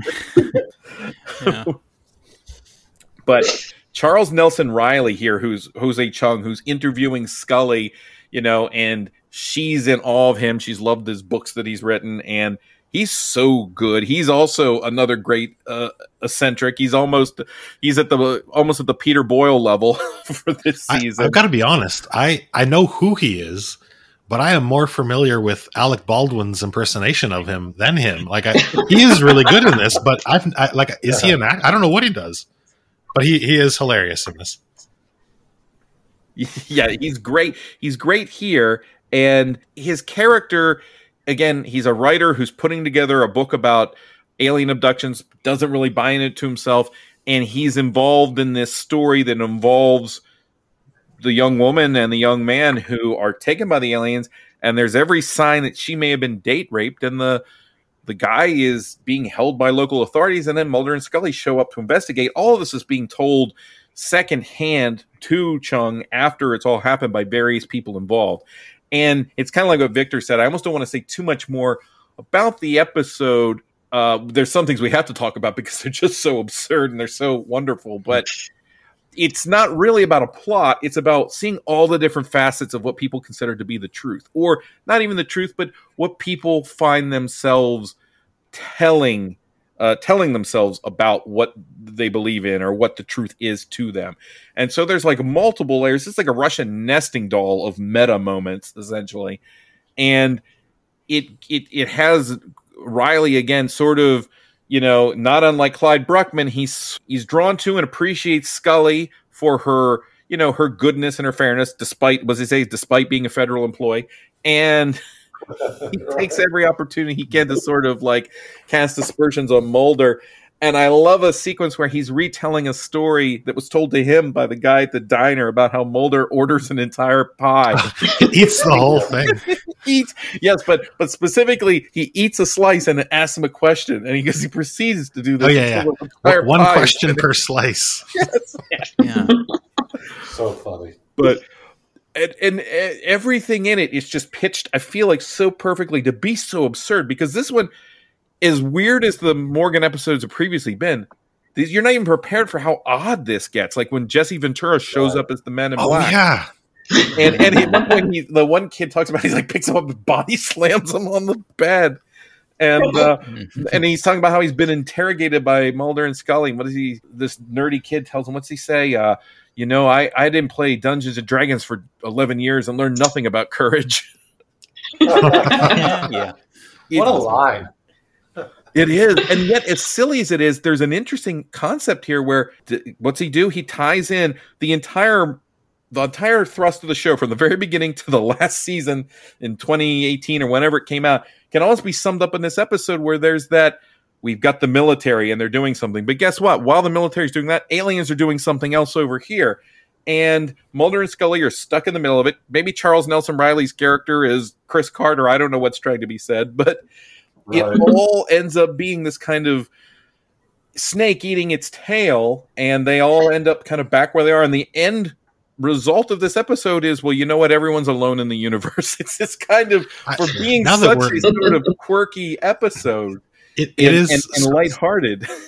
It is so dense too. It is it is yeah. hilarious and quirky. The characters are a lot of fun. But now that we're sitting here talking about it, I can't even remember if we get an answer to anything. All we do know is that is a, the, there is a solution that's offered to at least the story of the young couple. Oh yes, that one I remember. I'm I, I'm thinking more of the the second ship that shows up in the Harryhausen creature. We're kind of like that that. anywhere? That's Lord okay, Akimbo, okay, right? that's what I couldn't remember the solution to. I wanted to mention too the opening, how this is such a a un- well, maybe not unique for the X Files, but the very very opening, you think it's almost uh, a play on Star Wars. You, you like you're you're tracking Yes, a spaceship yeah. through space, and then it becomes the bucket truck, which then leads into the actual story in the convertible. It's it's just a great opening shot. It is. It's great, and it seems to inspire Star Wars decades later Yeah. to have a scene where it looks like a spaceship, but it's an iron. You know? Oh, By that point, Star Wars has well and truly jumped the shark. But anyway, um, yeah, and then of course, who the other Men in Black turns out to be is so awesome. I don't want to like reveal it here if you haven't seen the episode. You know, Mhm. the one that's always in the shadows. Um, Yeah. A weird aside here, and I notice it here, and because I've been watching some of the episodes out of order with my kids to show them ones that they can watch, at least I think so until these things pop up. Is it just me? Does Mulder several times throughout the series, he kind of evokes the specter of prison rape a lot. Like when he's oh boy, he just people. he just drops it on that kid. Like Yes, he's like the next rape you experience may be your own. I was like, wow. But I he- didn't remember that. As you pointed that out, I realized yes, that does happen a lot. He does, and it's always Mulder. There's one in a later episode where he's like, Scully, do you want to end up with a bunkmate named Large Marge? And he he says something like she has a penchant for Gertrude Stein or something. But I mean, it is the mid '90s. There's, you know, I it probably is. gay panic is still a thing, so The it's hero almost of a the show joke, but it's shouldn't not. be threatening people this much with. Right. I think the stupendous Yappi is in this episode. This I think he narrates. Does he come back The. I think he does the narration of the video, the alien, the alien autopsy video. I think he does. awesome. Oh, awesome. Any other thoughts on this one? No, it's a great episode. Uh, It's uh, one of my favorites, although I do prefer the Jose Chung episode in Millennium to this. Uh, it's it's funnier, I think. Yeah, but, um, yeah. but they're both great. Yeah, they're both yeah. great. So highly recommended. It's spoofing Yeah, different good. things, and it it actually has it has shades of Clyde Bruckman in it too, like where the story ultimately goes and what happens with it. But it's definitely worth Right, seeing, and it's kind of fun to watch. Lance Henriksen, who's so droll, play off of all that nonsense. yes, yes. Yeah, this is such a classic episode. I think you distilled it perfectly, Nathan, with the synopsis of this is what the X Files is. You've got the military always doing something. You got aliens always doing something. You got Mulder and Scully never tr- never solving anything, and that's the show. No answer. Never, yeah.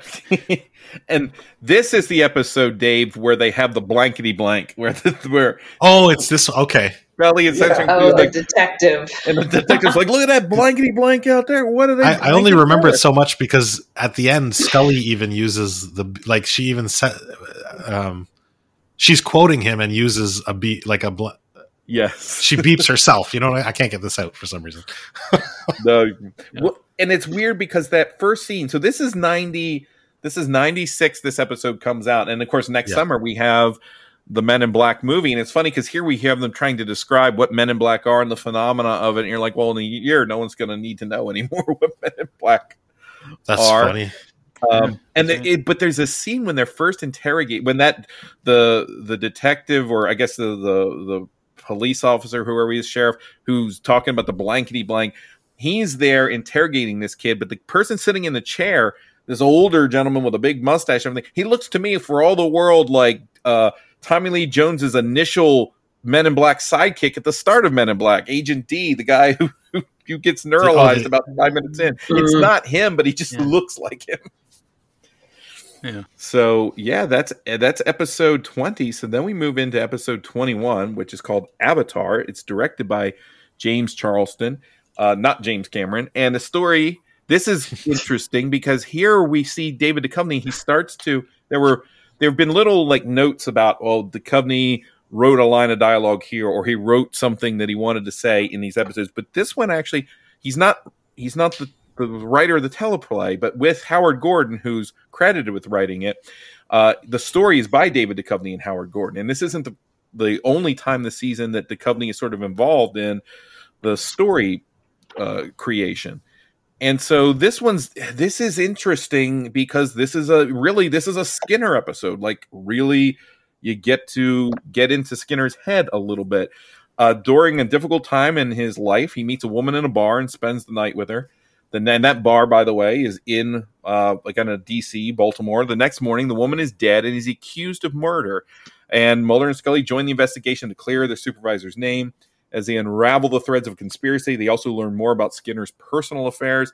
There's also an element where Skinner, who's going through a divorce, that's kind of laid out right at the top of the episode. The catalyst for him going to the bar is that he is kind of trying to deal with this and avoiding signing the divorce papers. And he has taken off his wedding ring. He's there at the bar. He meets this woman, and then as this episode goes on, as he's as they're trying to clear him uh, for murder, he is seeing this kind of uh, this image, this uh, specter sort of of this woman in red who keeps appearing to him, and then appearing as an old woman, and uh, these very kind of frightful, intense dreams.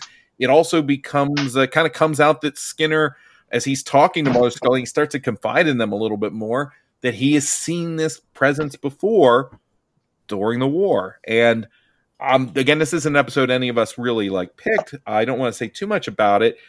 Uh, let everyone make comments. I think it's an interesting episode. I love that we kind of del- get to delve into Skinner, but it it's kind of a disappointment. I think that uh, at some level, like it's it's firing right along, and then it kind of just doesn't quite coalesce. At least for me, and I think just the disappointment is in when we finally get something that kind of delves into what Skinner's life looks like when they pull the curtain back even just a little bit, it's just not quite enough. Like I just wanted it to be, I don't know, a little bit richer. I don't know if you guys felt that way. I was happy to see Pileggi really kind of get to, you know, kind of dominate the scene for a whole episode, but I just wanted a little bit more from it. Yeah. Um, yeah, I agree. I, I, I would have liked to have seen more. I, I, I think the uh, the the actor that plays Skinner is fantastic. Like he owns every scene he's in. He's perfectly cast in this show, uh, and it was nice to see him.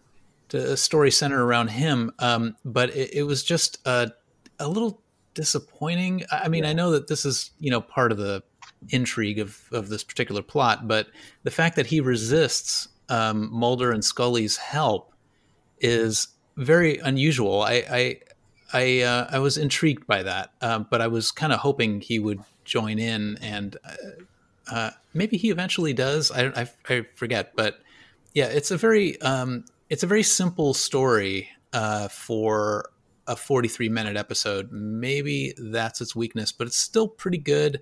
I mean, Pileggi's really good, good on screen. So yeah, um, yeah, I think it's I think it's worth watching. It's good. Yeah, it's not bad. Like you said, I think you hit it right on the head, Victor. It's kind of one of those like average, or like not bad, but just okay X Files episode. Plus, it threw me off. I really thought James Cameron. It was a James Cameron film. right, Mitch Pileggi wasn't running around as like a giant blue thing. Um, we're getting, no, no uh, I think that, towards, yeah. uh, we're getting to the point of the episode where these are the type of jokes. I, these are only the type of jokes. we're, we're, almost really through. Bad. So if uh, anyone's no, no, silent no. for a long time, I'll know what's happened. But uh, we're, we're, coming down James, to the end. James Charleston is in, introduced on on movie panels and stuff as the director of Avatar. right, awesome. James Charleston's Avatar. But, um, but I think I think what I yeah what I'm saying is like it's a it is a it's a good episode. I think the thing that makes it kind of disappointing is just that it's because we watched Skinner, we really kind of like him, and and again, like you said, Pileggi's a good actor that you just wanted. It happens so it's like it happens so infrequently. You just wanted it to be a little stronger, you know. And it, this was the first time it happened, really. But there's something something interesting that's sort of hinted at. Maybe uh, Karen, I don't know if you or, or, or Dave, you have any thoughts on this? There's something that's hinted towards the end of the episode that maybe this is still the cigarette smoking man being able to control Skinner in some way with this event that's happened in his life so long ago. Like, is this a is this a legitimate like phantasm that we're talking about here, or is this some machination of the cabal. Like, is this something they're doing to him? That would make sense. I I hadn't thought about that. I I like this episode and I think it ends in kind of a sweet way in the very last scene, but I think there's just there's another Skinner centric episode later on in the series that I think is so good that to me when I went back and rewatched this that's why it felt disappointing to me. Yeah, I think I'm thinking of the same one, and that might be also like I have a vaguer memory of it, but that may also be what's happening. You know, when I rewatch this, But I, that would make this better, I think, if it was the cabal doing this to him. Like that would have and and alluded to it in some way for real. That might have made it more something. Yeah, I agree. I agree with you guys. It should be that. I don't know if it's ever explained, but it it makes sense that they tried assassinating him. It didn't work, and now they're trying to get him fired or put in jail to get him out of the line of fire of their plans. maybe they're just poisoning the water again, like like with uh, with Mulder. Yeah, yeah. He's gonna get the wrong guy in a headlock, and then boom, fired. Mm. Anyway, so then we move on to episode 22, which is Quagmire. And I think you have this one, Karen. I do. I love this episode. Um, and I was shocked when I looked at it online that um, it got a lot of bad ratings. And maybe, maybe I like it too much, but I loved this episode. It got like a C minus from Entertainment Weekly, like all these Yeah, different places gave it a. They said, oh, well, that hey, the show had to tackle the Loch Ness monster or something like that. Um, like that was their whole um, idea of the episode is that it was the Loch Ness monster episode. But there's, uh, well, the episode is that Scully and Mulder head off to Georgia, uh, where there are reports of people disappearing around a local lake, and Scully isn't sure what they're getting involved with until she sees a highway sign advertising the local version of the Loch Ness Monster called Big Blue. Um, the latest victim is a Forest Service biologist that gives the FBI jurisdiction. Scully thinks it's all nonsense. The killings continue. Uh, Mulder thinks there's something very real out there. And then uh, Scully comes around when she's affected by the monster in a very personal way. Um, I I do love the lake monster part of it because when I was a kid, I loved the Loch Ness monster. When we went to Scotland, that's all I wanted to do was we're going to Loch Ness. I'm going to see the monster. I remember being incredibly disappointed that that did not happen. um, but to me, like the the reason I think I love this episode so much is the scene where they get shipwrecked on that Yes. little rock.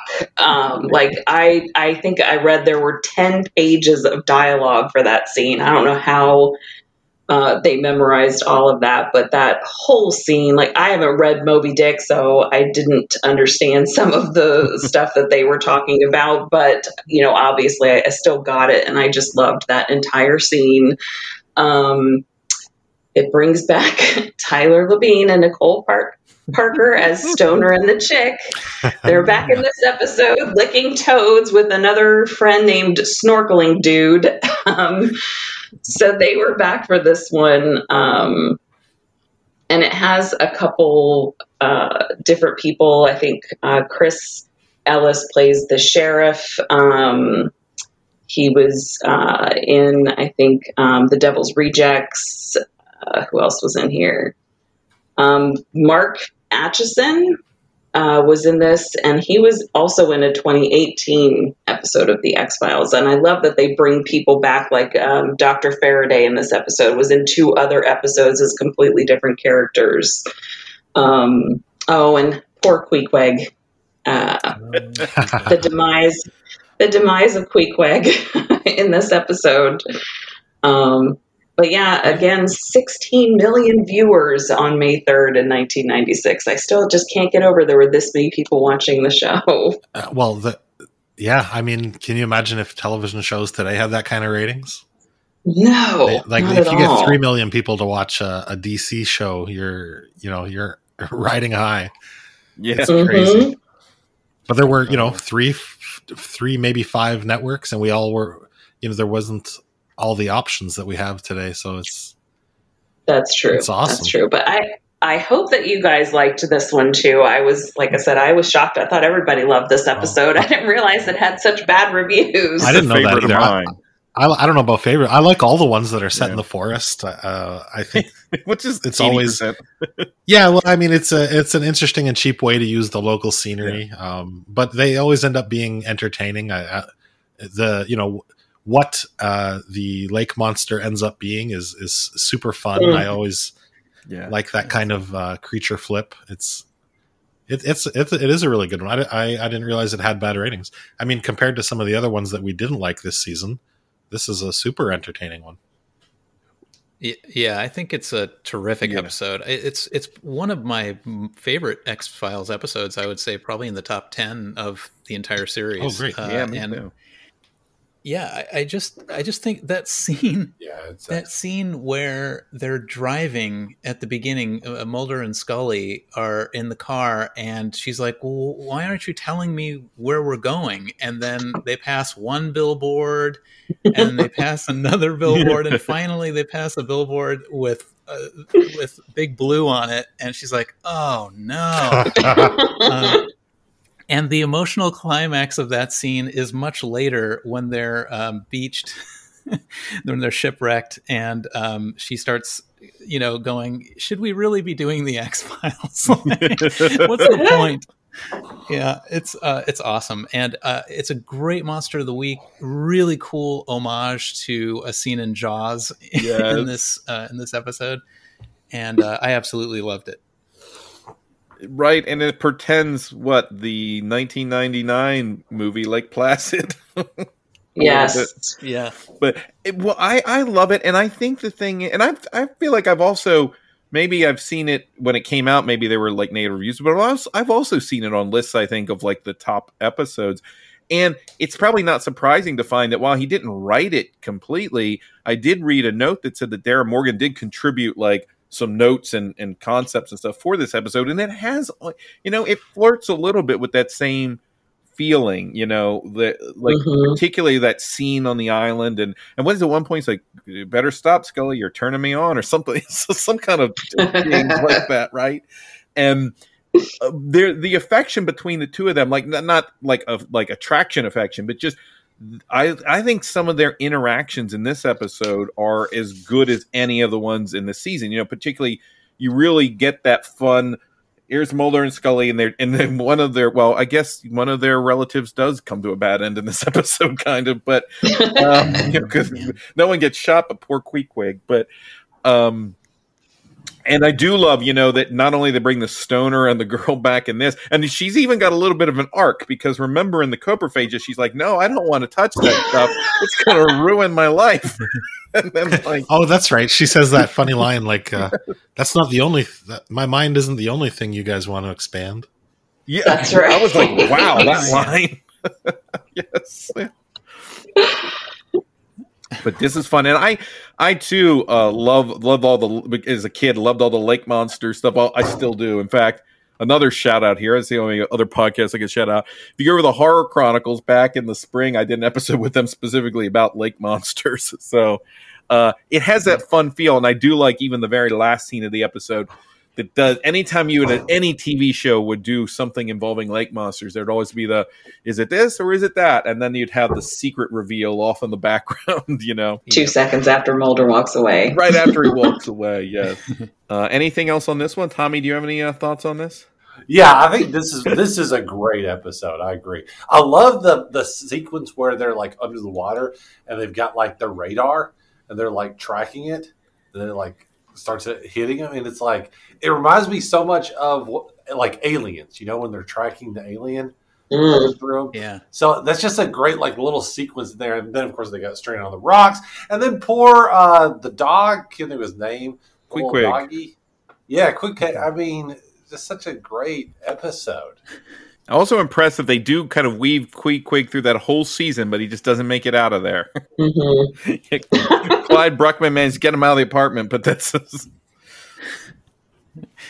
yeah. That, yeah, so we feel the loss uh, a little more profoundly because he's kind of in a continuing character. Right. We've seen Scully washing him during the War of the Coprophages, which would be an interesting yeah. thing. Does he only show up during the Darin Morgan episodes and then his maybe that was what Darin Morgan contributed to this episode? Hey, don't forget my dog. yeah, the demise of Queequeg. We need to wrap this up, guys. I'm out. he starts out, you know, Queequeg starts out, he eats his owner, right? Like, like yes, that's he how does. he, and in the end, he gets eaten too. So he, you know, his arc is complete. wow. But yeah, I, I love it. I think it's one of it's it's one of my favorites of the series. It's one of the best of this season, but which is a, a great season. Like as we've gone through every episode, minus one, I really have too many issues. Um, episode 23 then is wet wired it's the last episode before we get to the finale again directed by rob bowman it's written by matt beck uh, as the agents investigate a series of homicides committed by ordinary citizens angered after seeing illusory images scully's trust in mulder is put to the ultimate test. I really like the cold opening on this one uh, where you have you know you've got this guy burying someone in a plot seemingly behind his house.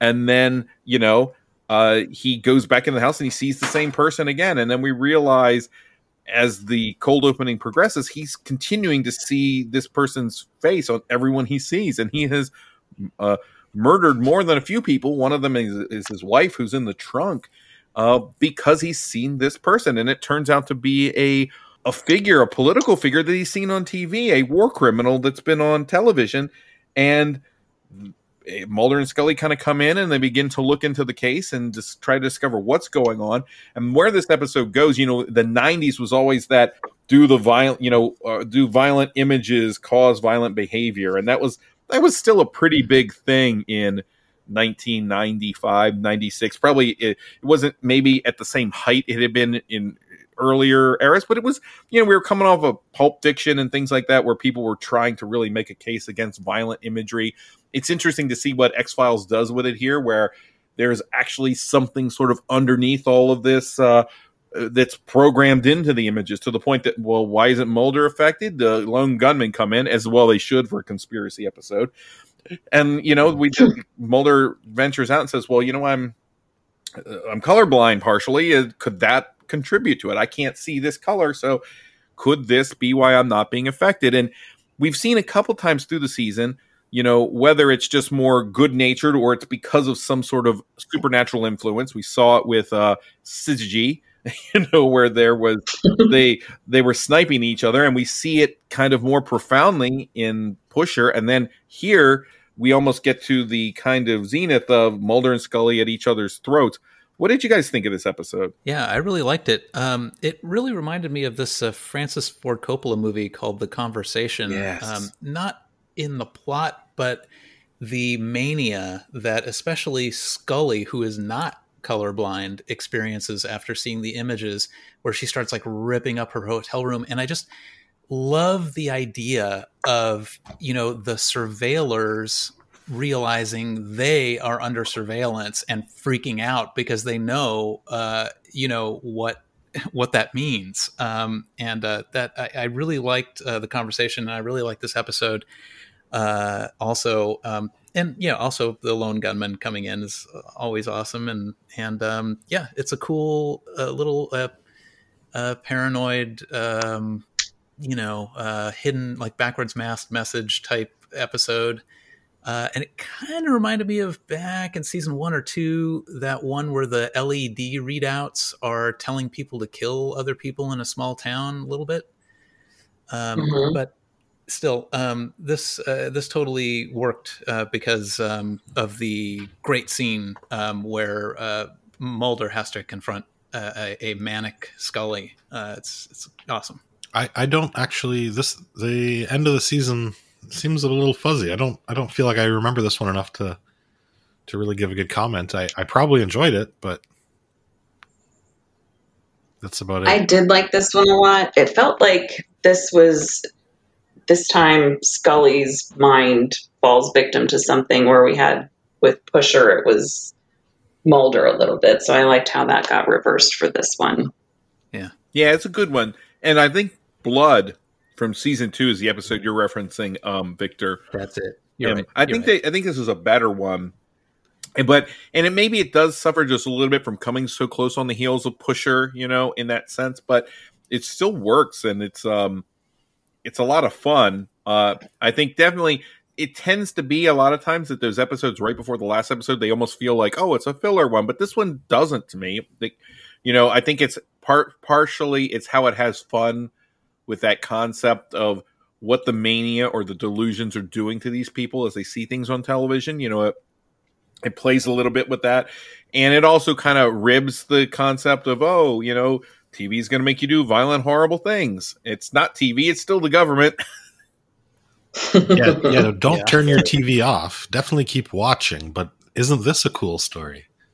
I'm just wondering how many times they've been like under the influence of like some type of technology or like brainwashed or you know it seems to happen like twice a season. It seems like they maybe should just stay on drugs so that they can't be affected by any other drugs or you know radio waves or to- whatever's happening. And just wait till we get to the episode where they actually do get on mushrooms. Remember that episode? Oh, No. that's such a good episode. Later in the season, like it's like late. Oh, the the yes seven, uh, field The trip. That's one. amazing. Mm. That's a weird one. So there's even that. So finally, Chris Carter was like, "Fine, you guys want to be on drugs? Here you go. Just get on some shrooms." Cool. Well, we got we can do this, guys. We can we can keep this under four hours. we Let's can do be it. done by nine thirty. Who wants to set up the last episode?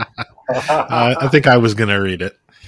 So, episode 24. We're finally here, everybody. Talitha Cumi? Ta- yeah, Talitha Cumi. I might need new glasses. This is from May 17th, 96, last episode of the season. Story, oh, story credit to David Duchovny and Chris Carter, this one. Very interesting. So, synopsis Agents Mulder and Scully search for a man who seems to possess strange powers, which leads to the discovery of a dangerous secret from Mulder's past. The secret could bring Mulder and Scully to the brink of exposing the truth about alien existence. And this is another good one. We're back in the mythology. The shapeshifters are back. Um, I don't, I don't think is this a cliffhanger? Oh yeah. Okay, all right. Yep. Uh, like I said, the end of the season is a little fuzzy. I do, I do remember this one though. The opening, the opening scene in a restaurant. You really don't know what's going on. You wouldn't know that it's uh, part of the mythology from the cold open. I believe this is the one where uh, a robbery goes wrong and someone gets shot. And uh, I thought when when the first time I watched it, I thought this would be more of a, a faith episode because he heals the uh, the victim, and he I don't know he he has a a real solemn uh, I don't I don't know a little bit of a Jesus vibe. The, the guy is very uh, very calm and open and trying to talk down the the uh, robber, but it, it uh, that's not how it happens. He ends up shooting the guy. The rest of the episode, I believe, does the black oil come up? No, but Brian Thompson is in this one, so Is that the bounty hunter? yeah, yeah, he's the uh, Arnold Mhm. Schwarzenegger looking guy. Um, He's yeah, part of the turns out- cliffhanger for sure. Yeah, the the Christ-like uh, healer guy who also seems to be a shapeshifter or Yeah, he's a- um, can vanish. or clones? Right. Is there a scene where there's more than one of them? Yes, I believe so. Um, but uh, yeah, the the actor's Roy Thinnes. He's um, he's really good. He was in uh, uh, Beautiful Mind, Sopranos. Um, He's very familiar. 1975. Yeah, he's he was big in the in the seventies, and um, he's really good in this. And uh, it's really it's cool to have um, a cigarette smoking man uh, sort of face off with Roy Thinnes's character um, trying to force him to go along a certain agenda, and um, you know, uh, kind of see a smoking man in in the position of not getting what he wants, uh, as opposed to Mulder not getting what he wants, which is the way it usually goes. But um, but yeah, I really like this. the cliffhanger. Uh, I don't know if I if I saw this first run when it was on TV, but um, I was just like, no, I got to see the next one. Refresh my memory. What is the what's the cliffhanger? I, I actually don't remember oh, um, what it is right now. I, I, just remember has, going, I have to see the next episode. it has the bounty hunter like literally showing up in a car and getting out, walking towards them with his little uh, stabby thing ice pick yeah, thing. Yeah, yeah. Okay, okay. That's... like, and then they fade to black, like as he's reaching the the group of them, like as he's about to kill. A very Terminator style, but yeah, uh, yeah like literally cut to black as he steps away from them. I had to immediately go into season four. Yeah, that'll do it. I had read. This is why I don't think I'd ever want to meet David Duchovny in person because he wrote this uh, I think he's too smart. He wrote this um, and he was influenced by The Grand Inquisitor, a chapter of Dostoevsky's The Brothers. Like anyone who reads that, I, I feel like that's too smart for me. Which part was that? Um, the part where Dostoevsky wrote about an alien ice pick that can help turn the tide of the war? It. Yes. That was, it was yeah. that. I mean, who knows what kernel of an idea influences the writer, correct? Victor would know more about right. that. True. Yeah. Yeah. Usually it's two, with genre, uh, genre fiction, it's usually two ideas that don't normally go together and you mix them in your mind in a way that it's like, oh, that's a genre story. uh, nice. You just gave us the secret. That's funny. Yep. Secret sauce. But there are, you know, and is this is the episode where we do have doesn't the alien shapeshifter turn or a shapeshifter don't they turn into Deep Throat at one point? Oh yeah, and and Mulder's dad. It's yes. that's in the and scene where, moment, where Smoking Man's got him locked up in the. And there's a moment where you have William E. Davis. He kind of has c- c- cigarette smoking man almost. You get a little bit of potential vestige of humanity, at least in the sense that maybe he feels some sort of guilt towards you know their deaths for, for having all these people killed you know just some yeah. some small moment where it there's an acknowledgement that this is you know even if i think the ends justify the means that this is taking a toll you know there's still there's we're still at a point in the show where they will once in a while give him a small vestige of humanity i'm not saying he becomes particularly sympathetic but i think that davis plays it very well you know just to give you a little bit of a glimpse is yes. this this is the episode where Mulder's mom has the stroke, isn't yes. it? Mm-hmm. Yes, after oh. talking to Smoking Man. Yeah, that's very emotional. So yeah, they they reveal a little bit more about Mulder's father's involvement in all the secret stuff, and yes. there's a huge confrontation between Smoking Man and Mulder in the hospital, um, where it, it, looks like Mulder's going to kill him, um, but obviously he doesn't. Yeah, and you're right, Victor, that this is where they kind of come down and show you that one thing we know for certain now, and that we know, but we the Mulder doesn't know. At least I believe this is correct. Like this episode reveals to us that yes, Mulder's father had a significant role, or apparently appears to have a significant role as part of that cabal. Something that he doesn't seem to know a hundred percent at this point, right? It, like he, yeah. it's not a thing that he learns in this episode. Right. And yet we also realize that okay, this this shadowy group goes at least that far back in their formation, and so it's it was kind of fun to see the young cigarette smoking man, and uh, there's a lot of interesting stuff going on here. I'm still a little kind of baffled by this alien weapon. Like it seems pretty straightforward. like it's a nice pick. it's a nice pick, right? Like, look at this, different one. this advanced thing, and like I yeah. wait for Mulder to take him by, like you know, the late the drugstore and say, "Let's just buy a bunch of them." You know, go to Home Depot. We can arm ourselves now. Yeah, no. As far as I know, it's. I mean, it, it does conceal its spike, um, but that's about the only difference retractable ice regular... pick. Yeah, so it's a, it's a switch pick. yeah, switch pick. switch pick. Oh. Is this where we also kind of? I'm trying to remember if we start to see like a kind of a thing with Mulder's mom and the smoking man. Yes, yeah, you do have that. Like there might have been something else going on. Oh, right, and it's also revealed that Mister X is in the bushes taking surveillance photos. yes, yes, oh, that's right. That's a creeper. but frustratingly, he, he he was like, I couldn't get close enough to hear what they were saying. So like, oh, Well, this, this is the, I think this episode highlights, Karen, what you were saying about uh, Mulder's mom's past is like Chris Carter has always had a habit of like doing that, retconning his own story of like what you know. Oh, actually, let's add all these other elements. Mm. I think as it it works for a while, but then as you continue on, it loses its like value. He kind of he kind of overdoes it. He keeps overplaying his hand. Well, I what think it at eventually begins to do, it. Yeah, it eventually begins to sort of cheapen some of the characters. exactly, right. And I think there's He's a little like- bit of that. If I'm to be honest, I I don't know that I need l- multiple levels of every member of Mulder's family being, you know, in cahoots with cigarette smoking man. Right. It's that George Lucas thing. They don't all got to be family. They don't all got to be related. But Well, it's like I think after a while, it's like is he is cigarette smoking man Mulder's dad? I think he's his dad for a while. Then his uncle, then his like stepdad, his brother, maybe. I think at one point, and Chris Carter. If you asked him now, he probably wouldn't know either. he probably thinks cigarette smoking man's his own grandfather. I'm not sure what's going on. He's a time, yeah, he's a time paradox. He's his own grandfather, father. It actually is himself, and it's his mom. Everybody, it's all, and I'd like to see them all played by William B. Davis all at one time. I didn't look it up, but is, is he still alive? He is, yeah.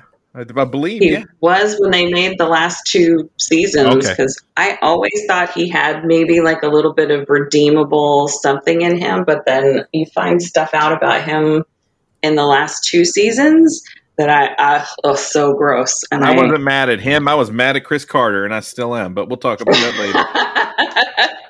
yeah, yeah. If a show goes on that long, there's really no way to keep it great. Yeah. Just remember, Yeah, Victor, my- never make 21 seasons of anything. Oh no, definitely not. I mean, It's so went on so long. It's incredible. It, it the, Yeah. the staying power of this idea for the show is just crazy. It was like, I yeah, uh, you know, Amazing. Hey, Chris Carter just kept snatching uh, victory out of the or j- defeat out of the jaws of victory over and over again. He finally, yeah, he finally pissed off Gillian. He's like, I'm done with this. I can't do it anymore. I mean, Chris, he got they could have made just movies. yeah. They should have done was like- TV movies, one a year. yeah, like like Oh. uh, yeah, that actually is not a bad idea. The the, the show obviously lends itself to a two hour format. Just And after do Curse of the long Were. Monster, they just sort of handed all the money to Darin Morgan and said, "You finish it." Exactly. Yeah. Yeah, I don't think It's I still remember the that. best one. they got. Oh, we that's a treat. That's I one of won't say any more about that. You'll enjoy Okay. that. That's Mm. late. That's like twenty. good. That's when they come back. Oh, That's okay. 2016, I think. Yeah, 2016. Yeah, that's an amazing. And then he does another great one. Yeah, he did another great one the second season of the Yes. reboot, called the art of forehead sweat. That's amazing. One of the best episodes they've done. Yeah, yeah, I don't disagree with that. Wow. Well, Yeah, I that's that it. episode. Yeah, just final go ahead, thing. That episode, we'll probably get to that. I think that episode should have been the series finale because it, it literally, it's like the the the final statement of the X Files, and it's like you're done. Yeah, call the, the real world has now killed the X Files. it's dead. Yeah, exactly. Well, man, I, I really loved watching this season again. I think I had seen pretty much all of them when it was initially aired, but um, I I just think it it's incredible show. Uh, I can easily see now where you know all the behavioral science shows and and all the you know uh, Black Mirror and Good versus Evil and like so many shows wouldn't have happened if it hadn't been for the first three seasons of the X Files. So I really just admire the hell out of it. especially what you say the police procedurals all the the ncis's the au- showing the autopsies caring about the science end of, of police work that's Yes. lifted right from here they, they were Yep. they they proved you could do it and it, and people would still watch It's and very- they proved the genre part of it too, the sci-fi and horror parts. Yes. Yep. and the being able to Yes. tell you know even though it wasn't every episode being able to tell that connective story and then you know shoot it all to hell right at the end i mean Oh, I think that? I think Lost perfected that, but well that's what i'm saying lost said wait hold my beer i can do this better oh yeah, yeah. Um, oh, oh, you did that. Watch me. you think they were mad then? Um, but uh, yeah, and hey, you know we have an author here, so I should put out there, Victor's any way you can write one of those X Files like uh, you know books and maybe make it canon and just write an ending for all this. Uh, yeah, maybe. Oh, please. Ex- except I would I would probably um, it, it's it, it can be distilled down to such generic components that I'd probably just not want to mess around with their IP and create my own. And uh, if it became popular, then I'd write more. Well, you could write you could, uh, you could write I'd Tiny's like ten reboot. seasons worth. Yeah, well, Yes. write it as fan fiction first, and then just you know change it like you know Fifty Shades. Yeah, like you could you could But, but let me not disparage Victor's writing at all. Victor's writing is wonderful. I've read. Oh, I've read stuff. It's not. I've I've just been discovering Victor's podcast, uh, Inside the Sound of Fear. Wow, Oh, it's awesome. like like you are a legit author. That like that is some really really good work, man. Oh, thanks, Dave. I really appreciate that. There's um yeah, there's there's a, a- a story in in that's on the podcast and it's in uh, my book uh, The Sound of Fear called Farewell Concert and it's kind of X-Files like in that it's a cop procedural with some cosmic horror in it. Oh, awesome! I haven't got And to I that read it, guys. The last forward. like paragraph or two answers the entire alien invasion mythology. So go out and get Victor's book and read it. The answer is right there. If you cut certain pages out, paste them together, then turn it into origami crane, it's right right there. Chris Carter. But like, for real- that was my idea. but I just link could never get to it. the book to where you can purchase the Sound of Fear and the Inside the Sound of Fear Victor's podcast. They're in the show notes. That's a perfect time to switch to our outros and wrap this Yeah, up. yeah. It's been so much fun. I hope everyone comes back for season four. I feel emboldened that we can do this. And we added a member to this group and we came in in less time than we did last time. We did it in a single sitting. So woohoo! Yeah. Not bad. Yeah, I'd, I'd love to come back for season 4. Oh yeah, Definitely. Season three is great. Well, I think the best season of the X Files, but I think the next couple at least are almost as good. So yeah, even season five is to this near and dear level- to my heart. Oh, so you like okay? So season five is really good. I don't think we'll ever top season three again. Personally, No, I agree with you, uh, actually, Tommy. I think season three is the best overall. I think of qual like quality and synergy. Five Yeah. just was when I started watching the show, and it was a very Oh, like okay. nostalgic. Like it's my pet favorite, if you will. You know, Well, well, if if you're getting you know good feedback and you want to keep doing this, I I'm probably okay to speak for everybody and say we'll all continue to do this. Uh, I'm really looking forward to seeing the seasons I haven't seen so far. So that's another Oh, yeah. reason I want to keep doing I this. think we can make it through all all the seasons. Yeah.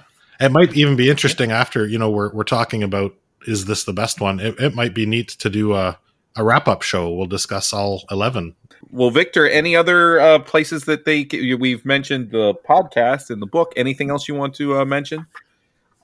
Uh, no, uh, no, thank you, sir. Uh, I appreciate that link. And um, yeah, the podcast is called Inside the Sound of Fear, and it's available on uh, Spotify, Apple Podcasts, all the usual suspicious places you find podcasts. And um, yeah, it's uh, I, I do a reading of each of the stories in my first collection, and um, my producer Josh walks me through uh, inspirational sources interview after each episode. So that's what it's all about. That's that's Um, really yeah, the fun part. Like the stories are are really good, very imaginative, but then getting to dive into the author's brain, learn about the the inspirations and and hear a little interview, it's a really really good listen.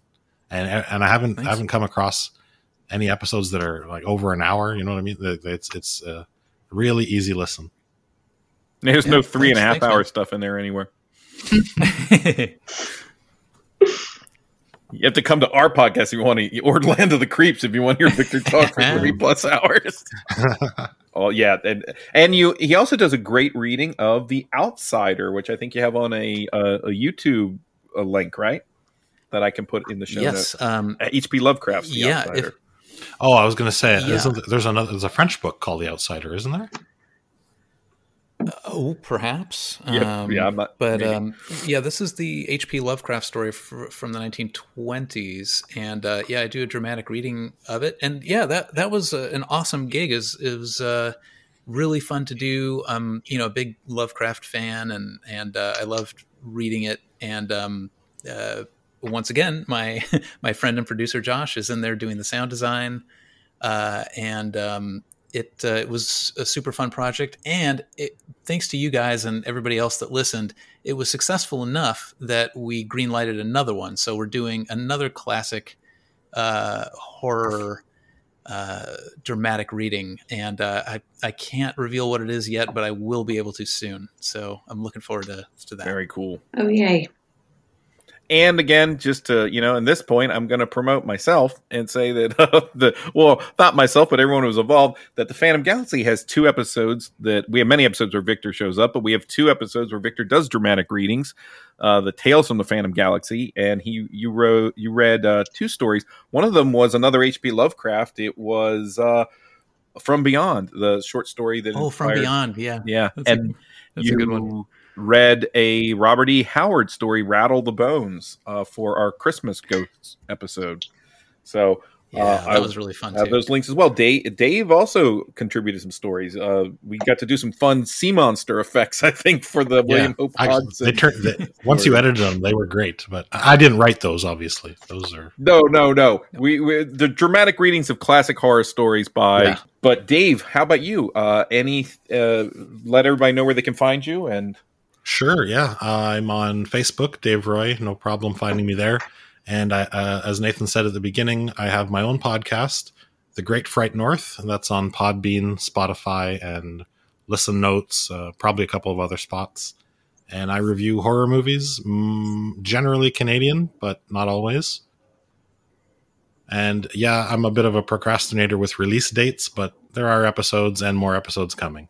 As a matter of fact, I have two that should have been edited by now, but again, I got that procrastination problem. They're coming though, I promise. Okay, cool. And uh, Tommy, do you want to let everyone know where they can find you? Yeah, definitely. So, of course, um, over here at Real Talk, you can follow us through Twitter at Real underscore Cast. Of course, we have a Facebook group. You can just find us. We're Real Talk, a movie podcast. Like I said earlier, we, you know we do a lot of different things. Uh, we do a lot of interviews, but we also do a lot of fun, just unique episodes. Whether it's uh, covering you know a movie draft or covering a specific movie, we kind of try to do a different thing each time. And the movie draft's a lot of fun. You have the '90s movie draft uh, episode. You go back and check that one out. It's really Oh yeah, yeah. Thanks, Nate. Appreciate it. Even though I got destroyed, I gotta pick better uh, draft picks next time. And Karen, how about you? Places that anyone can find you. Uh, you can find me on on Facebook, uh, Karen Wagner in Virginia, um, and I'm on Twitter. I don't go on there all that often, but it's uh, kwag two two nine. And I just want to say thank you so much for letting me. Uh, you were very generous to let me come on. This is my favorite TV show, and I just want to say thanks for letting me uh, come on and invade y'all uh, talking about the X Files. No, the ple- pleasure was ours, and uh, you. I think you really uh, added to it to to the episode and to the group. So I'm definitely looking forward to everyone kind of coming back and doing um, season four, and then on to season five, and then on to the movie. Yeah, and then eventually on to the other movie. The other movie. I was trying to remember when the movie came out. Was it Nine five and six between? It was Yes, between season five so. and season six. Yeah. Okay. So it's not it's it's not this one, but the, the next one. So you had season four leading into it, and no, no, it's two. It's so season four, then the season five. Season five leads into the movie, and season five gets a late start too, because my memory is season five doesn't start until like November, like when it actually started airing. Hmm. So it doesn't start. That might like- have been a writer strike year. yeah, something was going on, and uh, or I can't remember if maybe they had less episodes, or maybe it was result of having to film the movie at the same time. You I know, think it was that. Yeah. Yeah. but um, but either way, I'm looking forward to it. This is, uh, of course, Phantom Galaxy. You can find us at Phantom Galaxy at Podbean.com and pretty much anywhere you can find podcasts. Uh, would say that if you enjoyed this episode or any of the episodes of Phantom Galaxy, please uh, share them on Facebook, on Twitter. Uh, go over to Apple Podcasts, leave us a review, five star review, uh, preferably, and just uh, get the word out. And that that does help us uh, continue doing series like this. I've joked that Phantom Galaxy is kind of a Russian nesting doll of podcasts. We have all kinds of different different things going on, so we have lots of stuff. Uh, we have the regular episodes I do with uh, my co-host Bill Van Bagel, and Bill's got one he that uh, Strange Frequencies where he covers uh, music and albums and things like that with a genre twist. I do the Illustrated Fan with Dave Becker, where we talk about animated film. That's where you can find us. And this is the Phantom Galaxy signing out. Take care, everyone. Bye. Bye. If you've been enjoying the music here on Phantom Galaxy, the opening theme and the closing theme are both brought to you by synth pop artist Aries Beats. He's done a lot of really cool stuff in the world of synth pop, a lot of very interesting genre based retro themes. You can find more of his work over at ariesbeats.bandcamp.com.